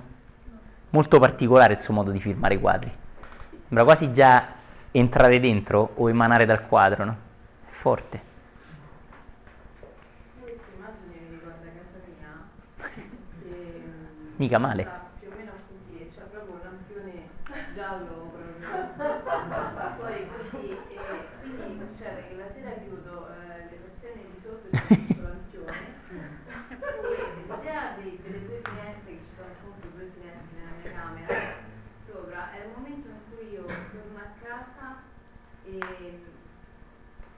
ritrovo con me stessa a fare determinate eh, cose, cioè è il mio momento di raccoglimento, quando ho chiuso tutto, c'è la luce in giardino fuori così, c'è il cielo stellato e poi le finestre eh, con eh, la lampada di sale eccetera che mi dà insomma questa cosa qui, è il momento di riflessione del, eh,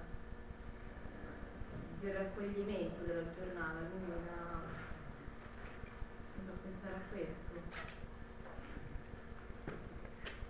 Ricordati che contempliamo la genialità e guardando la genialità, guardando l'opera di un genio, noi possiamo toccare anche la genialità in noi e stimolarla un po', no? In questo senso uso questa parola che usa il grande Ballester di meditare l'arte. Quindi meditare l'arte nel senso di analizzarla in maniera analitica, questo dire questo, ma quanto proprio aprirsi a un messaggio che è al di là anche dei colori e della forma e farla proprio entrare dentro, assaporarla anche a un livello che uno non può spiegare esattamente, ma non so che mi dice, ma mi dice qualcosa, no? Fortissimo, wow, bellissimo. Ora vi invito un attimo, prima a chiudere gli occhi, poi a contemplare il quadro in silenzio. Lo faccio io questo, non ti preoccupare. Quando lo guardate, vi invito a guardarlo con gli occhi non proprio spalancati, ma un po' chiusi, come fosse un po' tra, la, tra il sonno e la veglia. No? Un attimo chiudi gli occhi.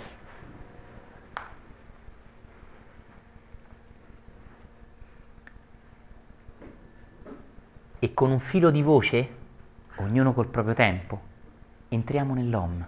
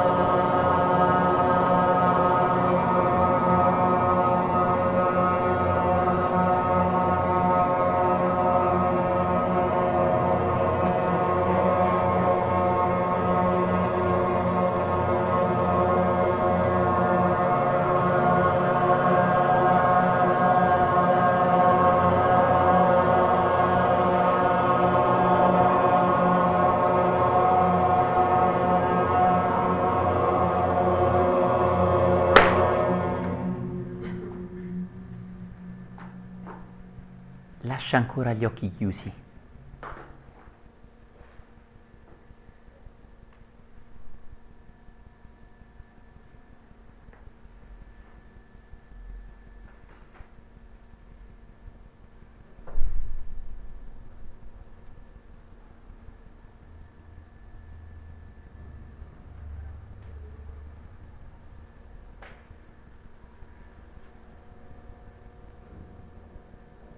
Quindi, quando vuoi, socchiudili sul quadro. Non cercare, non analizzare. Semplicemente ricevilo nel silenzio.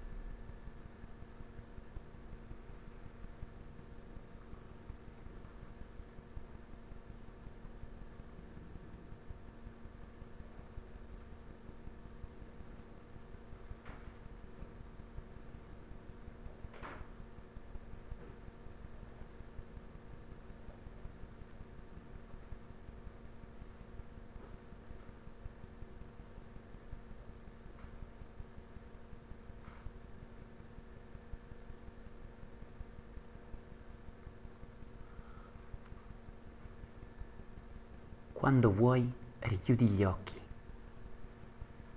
Lascia andare l'immagine esteriore ora.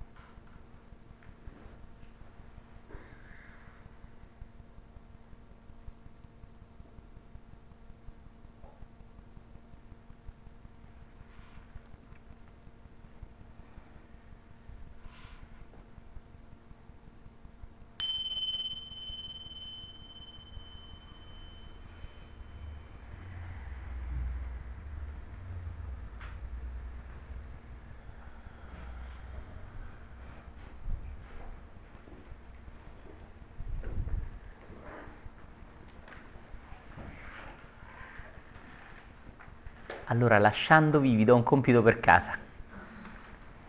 E questo compito per casa consiste nel meditare il quadro di Bosch, Morte di un avaro.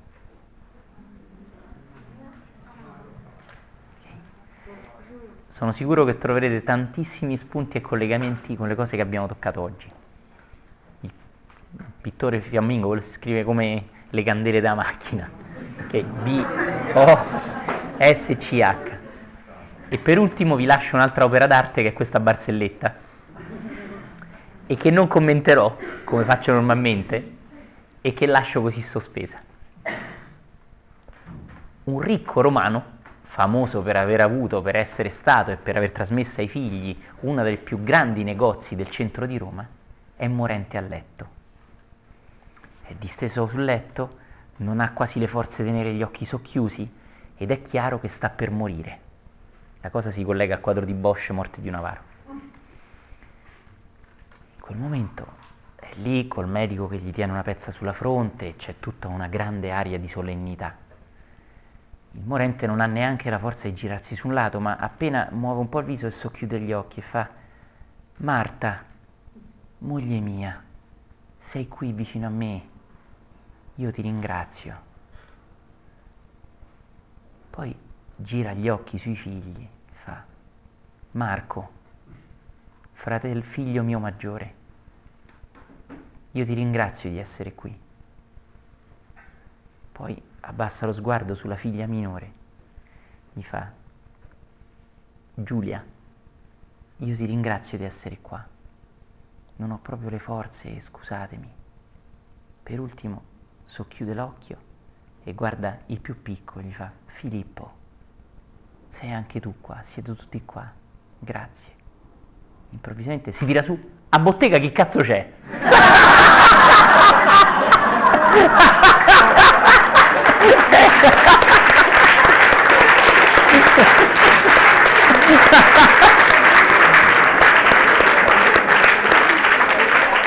Vi ringrazio per la vostra presenza e per la vostra attenzione. Vi prego, andando via, di porre via le sedie, la vostra sedia almeno, e di lasciare un'offerta. Per ultimo, vi invito ad andare via in silenzio. Scusate la mia antipatia, ma vi invito ad andare via in silenzio. Ci saluteremo anche in un altro momento e vi prego di rispettare questo. Arrivederci a tutti.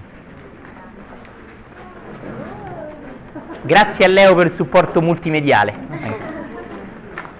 Grazie di cuore.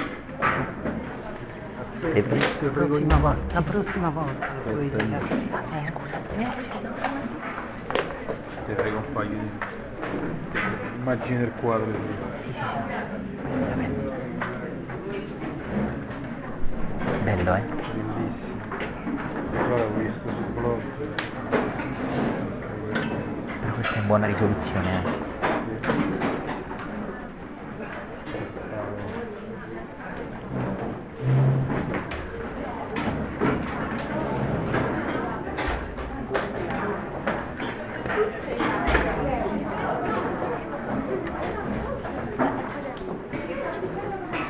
Grazie tante. eh.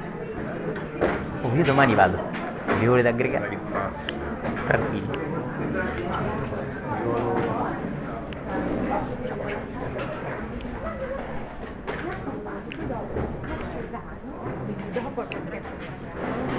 Io domani vado solo, se per caso cambia idea.